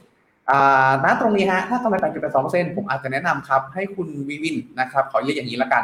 ใช้ลองเปิดตัว Trading View ก็ได้นะครับ อันนี้ผมเริ่มต้นตั้งแต่แรกให้ดูเลยนะครับ อันนี้ใช่เห็นค่ะถามคำถามมาเยอะเราบริการพิเศษแล้วกันนะฮะเข้า Trading View ฮะ Trading View ปุ๊บเข้าตรงนี้ครับแบบหนึ่งฮะเข้า Product แล้วก็ชาร์ตนะครับ เสร็จปุ๊บแหมเน็ตช้าซะด้วยนะฮะจะโชว์สักหน่อยนะอ่าเสร็จปุ๊บครับ เข้าเอาไม่ใช่ครับ เข้า MSCI China มันคือ MCHI ครับ M ชินะครับ ก็เปิดมาเลยฮะ เปิดมาเสร็จปุ๊บอาจจะแอดเข้ามาเพิ่มเติมฮะก็คือผมสอนตั้งแต่แอดเพิ่มเติมตรงนี้เลยแล้วกัน อันนี้ถือว่าบริการพิเศษนะฮะกันมากสุดยอด MA จะมีตัวนี้ฮะ MA 4ลายนะครับ ลองหาดู คือใส่เข้ามาปุ๊บมันคือเส้นค่าเฉลี่ย 4 เส้นนะครับ ซึ่ง 4 เส้นหลักๆตรงนี้มันก็คือ 20 วัน 50 วัน อ่าสีส้ม 20 วัน สีน้ำเงิน 50 วัน สีดำ100 วัน สีเขียว 200 วัน ซึ่ง ยิ่งสั้นคือสะท้อนแนวโน้มระยะสั้น ยิ่งยาวสะท้อนแนวโน้มระยะยาวครับ อาจจะใช้เส้นพวกนี้ในการกำหนดจุด tailing stop loss ครับ ก็คือตราบใดก็ตามที่เขาวิ่งขึ้นไปเรื่อยๆวิ่งไปเรื่อยๆ เราถือต่อไปฮะกินคำใหญ่ให้ได้มากที่สุด แต่เมื่อไหร่ก็ตาม อย่างเห็นได้ว่ารอบนี้เขาวิ่งขึ้นมาแล้วเทส 20 วันแล้วไม่หลุด เทส 20 วันแล้วไม่หลุด เส้นนี้มีความหมายพอสมควรนะครับ ก็อาจจะดึงอาจจะดูภาพนี้ตามไปเรื่อยๆฮะ เมื่อไหร่ก็ตามที่เขาลงมาแตะอย่างนี้อีกรอบนึง แล้วเขาหลุดลงมาลักษณะนี้ฮะก็คือลงมาต่ำกว่าเส้นสีส้ม ลงมาต่ำกว่าเส้น MA 20 วันปุ๊บขายบางส่วนฮะขาย 50% 30%ก็ได้ เพื่อล็อกกำไรไว้ก่อน เพื่ออะไรเพื่อที่ว่าสมมติฮะเผื่อเป็นฟอลเบทหลุดลงมาหลุดหลอกหลุดหลอกคืออะไร หลุดหลอกคืออย่างนี้ฮะคือหลุดมาอาทิตย์หนึ่งสองอาทิตย์ แล้ววิ่งต่อฮะเราจะได้อยู่บนรถขบวนนี้ได้ต่อไป แต่ขณะเดียวกันถ้าสมมติปรากฏว่าไม่หลุดหลอกครับอย่างแท่งนี้อย่างช่วงนี้ หลุดจริงฮะ หลุดจริงแล้วหลุดยาวเลย เราก็จะได้มีกำไรส่วนหนึ่งที่เราล็อกเอาไว้แล้ว และส่วนที่เหลือก็คือถ้าเมื่อไหร่ก็ตามที่มันหลุดแล้ว ไม่มีทีท่าแล้วมันจะกลับขึ้นมาขึ้นไม่ได้อีก เราก็ขายส่วนที่เหลือทิ้งเท่ากับว่ามีไม้หนึ่งที่ขายได้จุดที่สูง ไม้หนึ่งขายได้จุดที่ต่ำในภาพรวมเราก็จะมีกำไรที่ดีกว่าที่จะรีบจะรีบขายในตอนนี้ พร้อมกันนั้นถ้าสมมติมันไม่หลุดฮะ มันเลี้ยงตัวขึ้นหนีไปเรื่อยๆ เราก็มีโอกาสกินคำใหญ่ได้มากกว่า อาจจะได้สามสิบสี่สิบเปอร์เซ็นก็เป็นไปได้ครับ โอเคค่ะ แม่เมื่อกี้ต้องขอบคุณท่านนี้ก่อน แต่เห็นแวบๆเมื่อกี้ค่ะ ของคุณรณพบอกมามันมีเซต well being ที่เป็นแบบตัวอ่าขอบคุณมากเลยครับลืมลืมลืมอันนี้ขอบคุณมากเลยค่ะอืมเลยได้เลยสำหรับตอบคำถามของท่านนี้นะคะ ที่ถามว่ากองทุนไหนที่มีผลต่อการเปิดประเทศเนาะเพราะมันจะมีรวมแบบพวก hospital มีพวกแบบแฟชั่น การแพทย์ท่องเที่ยวโลจิสติกอะไรเงี้ยรวมๆอยู่ประมาณนั้นนะคะ ไปค่ะ ขอมุมมองกองทุน KKP Semicon หน่อยค่ะ อันนี้ผมต้องบอกว่าค่อนข้างค่อนข้างมองลบในช่วงนี้เนาะเพราะว่าหลักๆเองก็คือในส่วนของตัวเศรษฐกิจชะลอกดดันแน่ๆฮะแล้วก็ในส่วนของตัวการย้ายฐานการผลิตก็มีต้นทุนกลุ่มเซมิคอนดักเตอร์มากขึ้น อันนี้ผมแอบ buy idea คุณอ้นแล้วก็คุณอั้นคุณอ้นอ้นอั้นสองคนเนี้ยจะเป็นสองคนที่เขาค่อนข้างลึกในเชิงเซมิคอนดักเตอร์ผมค่อนข้างชอบคุยกับเขาในเรื่องนี้ ไม่ชอบคุยกับคุณอ้น คุณอั้นไม่ค่อยได้คุยแต่ติดตามฟังครับคือเขาทำ buy idea ในแง่ที่ว่าหลักๆเองเนี่ยปีนี้เป็นปีแห่ง selective เพราะฉะนั้นเองเนี่ย ในระยะสั้นอยู่ในจุดที่ไม่น่าจะบวกได้ ถ้าถ้าสมมติอันนี้เราแนะนำในฐานะที่เป็นกลางแล้วกันเนาะถ้าสมมติเรามีศักยภาพในการลงทุนเป็นรายตัวได้ ผมว่าเลือกเป็นรายตัวจะมีโอกาสให้ผลตอบแทนที่ดีกว่าในปีนี้ แต่ถ้าสมมติเป้าหมายคือการลงทุนในกองทุน และเพื่อเป้าหมายในระยะยาวนี่ผมพูดถึงประจำฮะเขาคือต้นน้ำของเทคโนโลยีทุกอย่าง มันเติบโตได้แหละ แต่ระยะสั้นปัจจัยทุกปัจจัยทั้งหลายยังไม่สนับสนุน เลยทำให้มีดาวไซด์อยู่ลงได้ต่อแต่ระยะยาวยังน่าสนใจโดยสรุป และสรุปมากกว่านั้นก็คือ ถ้ามีศักยภาพจะลงเป็นรายตัว ก็ถือว่ามีโอกาสทำกำไรได้ดีกว่าสำหรับตัวเซมิคอนครับอันนี้เสริมให้ค่ะเมื่อวานมีโอกาสได้คุยกับคุณอ้นพอดีเอ้ยคุณอั้นพอดีนะจำสลับชื่อกัน คุยกันถึงเรื่องของแบบต้นน้ำปลายน้ำแล้วก็กลางน้ำนะคะเป็นตอนจริงตอนนี้คุณอั้นมองว่าถ้าเกิดจะเอาลงแบบให้เซฟสุดก็เป็นกลางน้ำมากกว่านะคะเพราะว่าถ้าเกิดเป็นแบบต้นน้ำเลยเนี่ยเขาก็ห่วงเรื่องของแบบ มันผลิตออกมาเยอะเกินไปเพราะว่ายังไงซะบริษัทที่เป็นแบบต้นปลายน้ำจริงๆอะเขาผลิตได้เท่านั้นแหละยังไม่ได้มีการแบบลงทุนในส่วนนี้เพิ่มขึ้นมากนักเท่าไหร่นะคะ แต่จริงๆถ้าอยากฟังแบบเต็มๆอะฟังเมื่อวานได้เลยค่ะ ของใน Expert Delivery นะคะ โอเคกับสองคำถามสุดท้ายค่ะ ส่วนของท่านอื่นๆต้องขออนุญาตยกไปตอบ หรือว่าแบบไปถามมาพรุ่งนี้ได้นะคะ ช่วยโปรโมทช่อง YouTube ที่ทำร่วมกับคุณอ้นหน่อยค่ะถูกได้แล้วนี่เหมือนแบบเราจ้างมาให้มีคนมาช่วยโฆษณานะครับถูกก็ค่ะ ใช่ฮะพีมแต่ไม่ใช่นะฮะไม่ใช่หน้าม้าแต่อย่างไรนะครับพีมาร์เก็ตช n แนลนะครับพีมาร์เก็ตช n แนลนะครับก็เป็นช่องของที่ผมกำลังอ้นทำด้วยกันสองคนนะครับ ก็ลงคลิปกันสบายๆฮะแล้วก็ย้ำกันเสมอว่าเป็นช่องที่ทำหลังเวลาเลิกงาน เพราะฉะนั้นก็คือเป็นวิวส่วนตัวกันทั้งหมดเลย ถ้าใครสนใจติดตามในส่วนของตัวแบบวิวส่วนตัวของเราทั้งสองคนก็สามารถติดตามได้ปัจจุบัน ถือว่าไหนๆก็ได้จังหวะโฆษณาแล้วนะฮะ ก็มีในสองตัวเป็นสองรายการละกันก็คือเป็น Big Event of the Week ฮะ คือเหตุการณ์สำคัญสำคัญที่เกิดขึ้นเนาะหรือในส่วนของตัว Research Delivery ก็คือในส่วนของตัวเนื้อหา Research ที่เราแบบไปไปอ่านมาแล้วน่าสนใจ เอามาเล่าให้ฟังกันนะครับแหมไปติดตามกัใช้นแอนะร์ทุกไทม์คไปนเยอะเลยทีเดียวไม่ว่าช่องนี้เขาคอนเซปต์ในการทำเนื้อหาชัดเจนมากค่ะ แล้วแต่ว่าเป็นคอนเซปต์ที่ดีไม่ค่อยได้เห็นนี่แหละกับคนที่เอาพวกรีเสิร์ชต่างๆ มานั่งอ่านมานั่งสรุปให้ฟังกันนะคะ สุดท้ายจริงๆแล้วค่ะ กองครับผมทีมมัลติอินคัมในมุมมองคุณพีชเป็นยังไงบ้างคะติดลบมานานแล้วควรถือต่อไหมที่มัลติอินคัมต้องบอกว่าเป็นกองทุนที่เขามีการอิง อันนี้ของขออนุญาตโชว์ในส่วนของตัวฝั่งแฟกชิตเลยละกันเนาะต้องบอกว่าในส่วนของตัวทีมัลติอินคัมครับเขาเป็นกองที่มีการลงทุนในส่วนของตัวหุ้นไทยเป็นหลักเลยเนาะเพียงแต่ว่าในส่วนของตัวหุ้นไทยเป็นหลักเนี่ยเขาลงทุนบนบนความคาดหวังว่าอินคัมจากในส่วนของตัวทางหุ้นแล้วก็ตราสารหนี้เพราะฉะนั้นฮะต้องบอกว่าเอยู่ในจุดที่ฟื้นได้ไหม ผมว่าฟื้นได้ ผมว่าฟื้นได้ แต่ต้องรอฮะ รอหุ้นอย่างไมเนอร์ รอหุ้นอย่าง LT ฟื้นมานะครับ รวมไปถึงในส่วนของตัวกลุ่มที่เป็นหลีดทั้งหลายฮะ ที่หลีดทั้งหลายเนี่ย ปัจจุบันเอง ขออนุญาตโชว์กราฟเลยแล้วกัน มีสัญญาณดีเล็กๆฮะ ที่เราอาจจะไม่ค่อยได้เห็นเท่าไหร่ในช่วงที่ผ่านมา EF underscore อ่านี่นะไม่ใช่นะครับ อันนี้ คือถ้าดูภาไปยาวฮะโอ้โห ห่างไกลจากยอดดอยมากครับ แต่ถ้าดูภาไปสั้นๆฮะ นี่เลยครับ อยู่ในจุดที่เหมือนพ้นมาท่อมมาแล้วเบรกในสองโดนดาวเทนไลน์แล้วก็ในสองตัวเส้น MA 200วันเป็นที่เรียบร้อยฮะเพราะฉะนั้นก็อาจจะค่อยๆทยอยฟื้นได้นะครับ จากในสองตัวกลุ่มราคาอ่าราคาของกลุ่มหลีที่รีบาวขึ้นมาในช่วงนี้ แต่ถามว่าเร็วและแรงไหมต้องบอกว่าค่อนข้างยากเพราะว่าผมพูดถึงก็คือหนึ่งเลย สัดส่วนที่เขาลงทุนอยู่ในฝั่งหุ้นไทยอ่าในฝั่งในตรงเนี้ยมันมีหุ้นไทยอยู่แล้วปีนี้มองเป็นจิเลทีบายมากกว่า แต่ได้กลุ่มนี้ขึ้นมาช่วยนะครับ ก็ก็ฟื้นได้แต่ฟื้นช้าหน่อยประมาณนั้นครับฟื้นช้าหน่อยถ้าถ้าสมมติใจร้อนรู้สึกว่าไม่อยากรอแล้ว ผมว่าอาจจะเปลี่ยนก็ได้ จังหวะเนี้ยอาจจะรอให้ฝั่งหลีหรือฝั่งหุ้นไทยเนี่ย มีอยู่ในจุดที่เจอเพดาน เจอเพดานก็คือฝั่งเซ็ตไทยสักประมาณพันเจ็ดร้อยี่สิบประมาณนี้ไม่ผ่านแล้วก็ออกไปครับ ปรับออก ย้ายไปลงทุนอะไรที่มีอัพไซด์แล้วถูกกว่าในช่วงเวลานี้อย่างลีดอ่าไม่ใช่ลีดขอครับอย่างหุ้นจีนอย่างหุ้นเวียดนาม หรือตราสารนี้ทั่วโลกก็ได้ อาจจะได้ขึ้นไวกว่าครับตายค่ะ ประมาณนี้ทุกคนเราลุยกันมามีบางคำถามที่อาจจะไม่ได้ตอบไปนะคะ ต้องขออภัยด้วยเนาะแต่วันนี้เกินเวลามาแล้วล่ะเราจะได้ให้คุณพีไปพักผ่อนด้วย แล้ววันนี้จริงๆเราสองคนมีอาการเจ็บคอเหมือนกันเลยนะคะ แต่วันนี้คุณพีทำดีมากค่ะ ทำดีมากจริงๆนี้นำเสนอได้เลย ขอบคุณทุกคนด้วยนะคะสำหรับการติดตามอยู่เป็นเพื่อนกันในรายการแบบนี้มาตลอดตั้งแต่ตอนต้นจนถึงตอนนี้เลยนะคะ ก็ได้เกิดชื่นชอบคอนเทนต์แบบนี้อย่าลืมนะทุกคนกดไลค์กดแชร์เป็นกำลังใจให้กับพวกเราได้เลยนะคะ เดี๋ยวเขาจะเอารายการเราออกหรือเปล่าเนี่ยคุณคุณพีอ่าลุ้นฮะลุ้นลุ้นถ้าถ้าสมมติถ้าสมมติไม่ต้องห่วงนะครับ ถ้าสมมติมีการถอดออกจริงๆ คอมเมนต์กันเข้ามาฮะคอมเมนต์กันเข้ามาเดี๋ยวจะแอบไปในไปตอบในที่ Market Channel ไม่ใช่ฮะโอ้ยังอยู่ยังอยู่กันอยู่ค่ะ ก็ถ้าเกิดชื่นชอบก็คอมเมนต์เป็นกำลังใจกันได้นะคะ ทีมงานไปตามอ่านกันอยู่เนาะวันนี้ทั้งแต่แล้วก็คุณพีทรวมไปถึงทีมงานฟูริน่าทุกคนต้องขอลาไปก่อนแล้วนะคะพรุ่งนี้ไว้เจอกันใหม่สำหรับรายการ Morning Beef แล้วก็ไลฟ์สดนะคะ เดี๋ยวเตรียมเนื้อหาไปตอบไปด้วยนะ ขอบคุณนะคะสำหรับวันนี้สวัสดีค่ะ สวัสดีครับ ในโลกของการลงทุนทุกคนเปรียบเสมือนนักเดินทาง คุณหลักเป็นนักเดินทางสายไหน มีเงินแต่ไม่มีเวลา เลยไม่รู้ว่าจะเริ่มต้นเส้นทางสายการลงทุนยังไง วันนี้มีคำตอบกับ p h e n o m e n a e x c l u s i v e บริการที่ปรึกษาการเงินส่วนตัว ที่พร้อมช่วยให้นักลงทุนทุกคนไปถึงเป้าหมายการลงทุน สนใจสมัครที่ f i n o m e p h e n o m e n a e x c l u s i v e หรือ line at p h e n o m e n a p o r t คำเตือน ผู้ลงทุนควรทำความเข้าใจลักษณะสินค้า เงื่อนไขผลตอบแทน และความเสี่ยงก่อนตัดสินใจลงทุน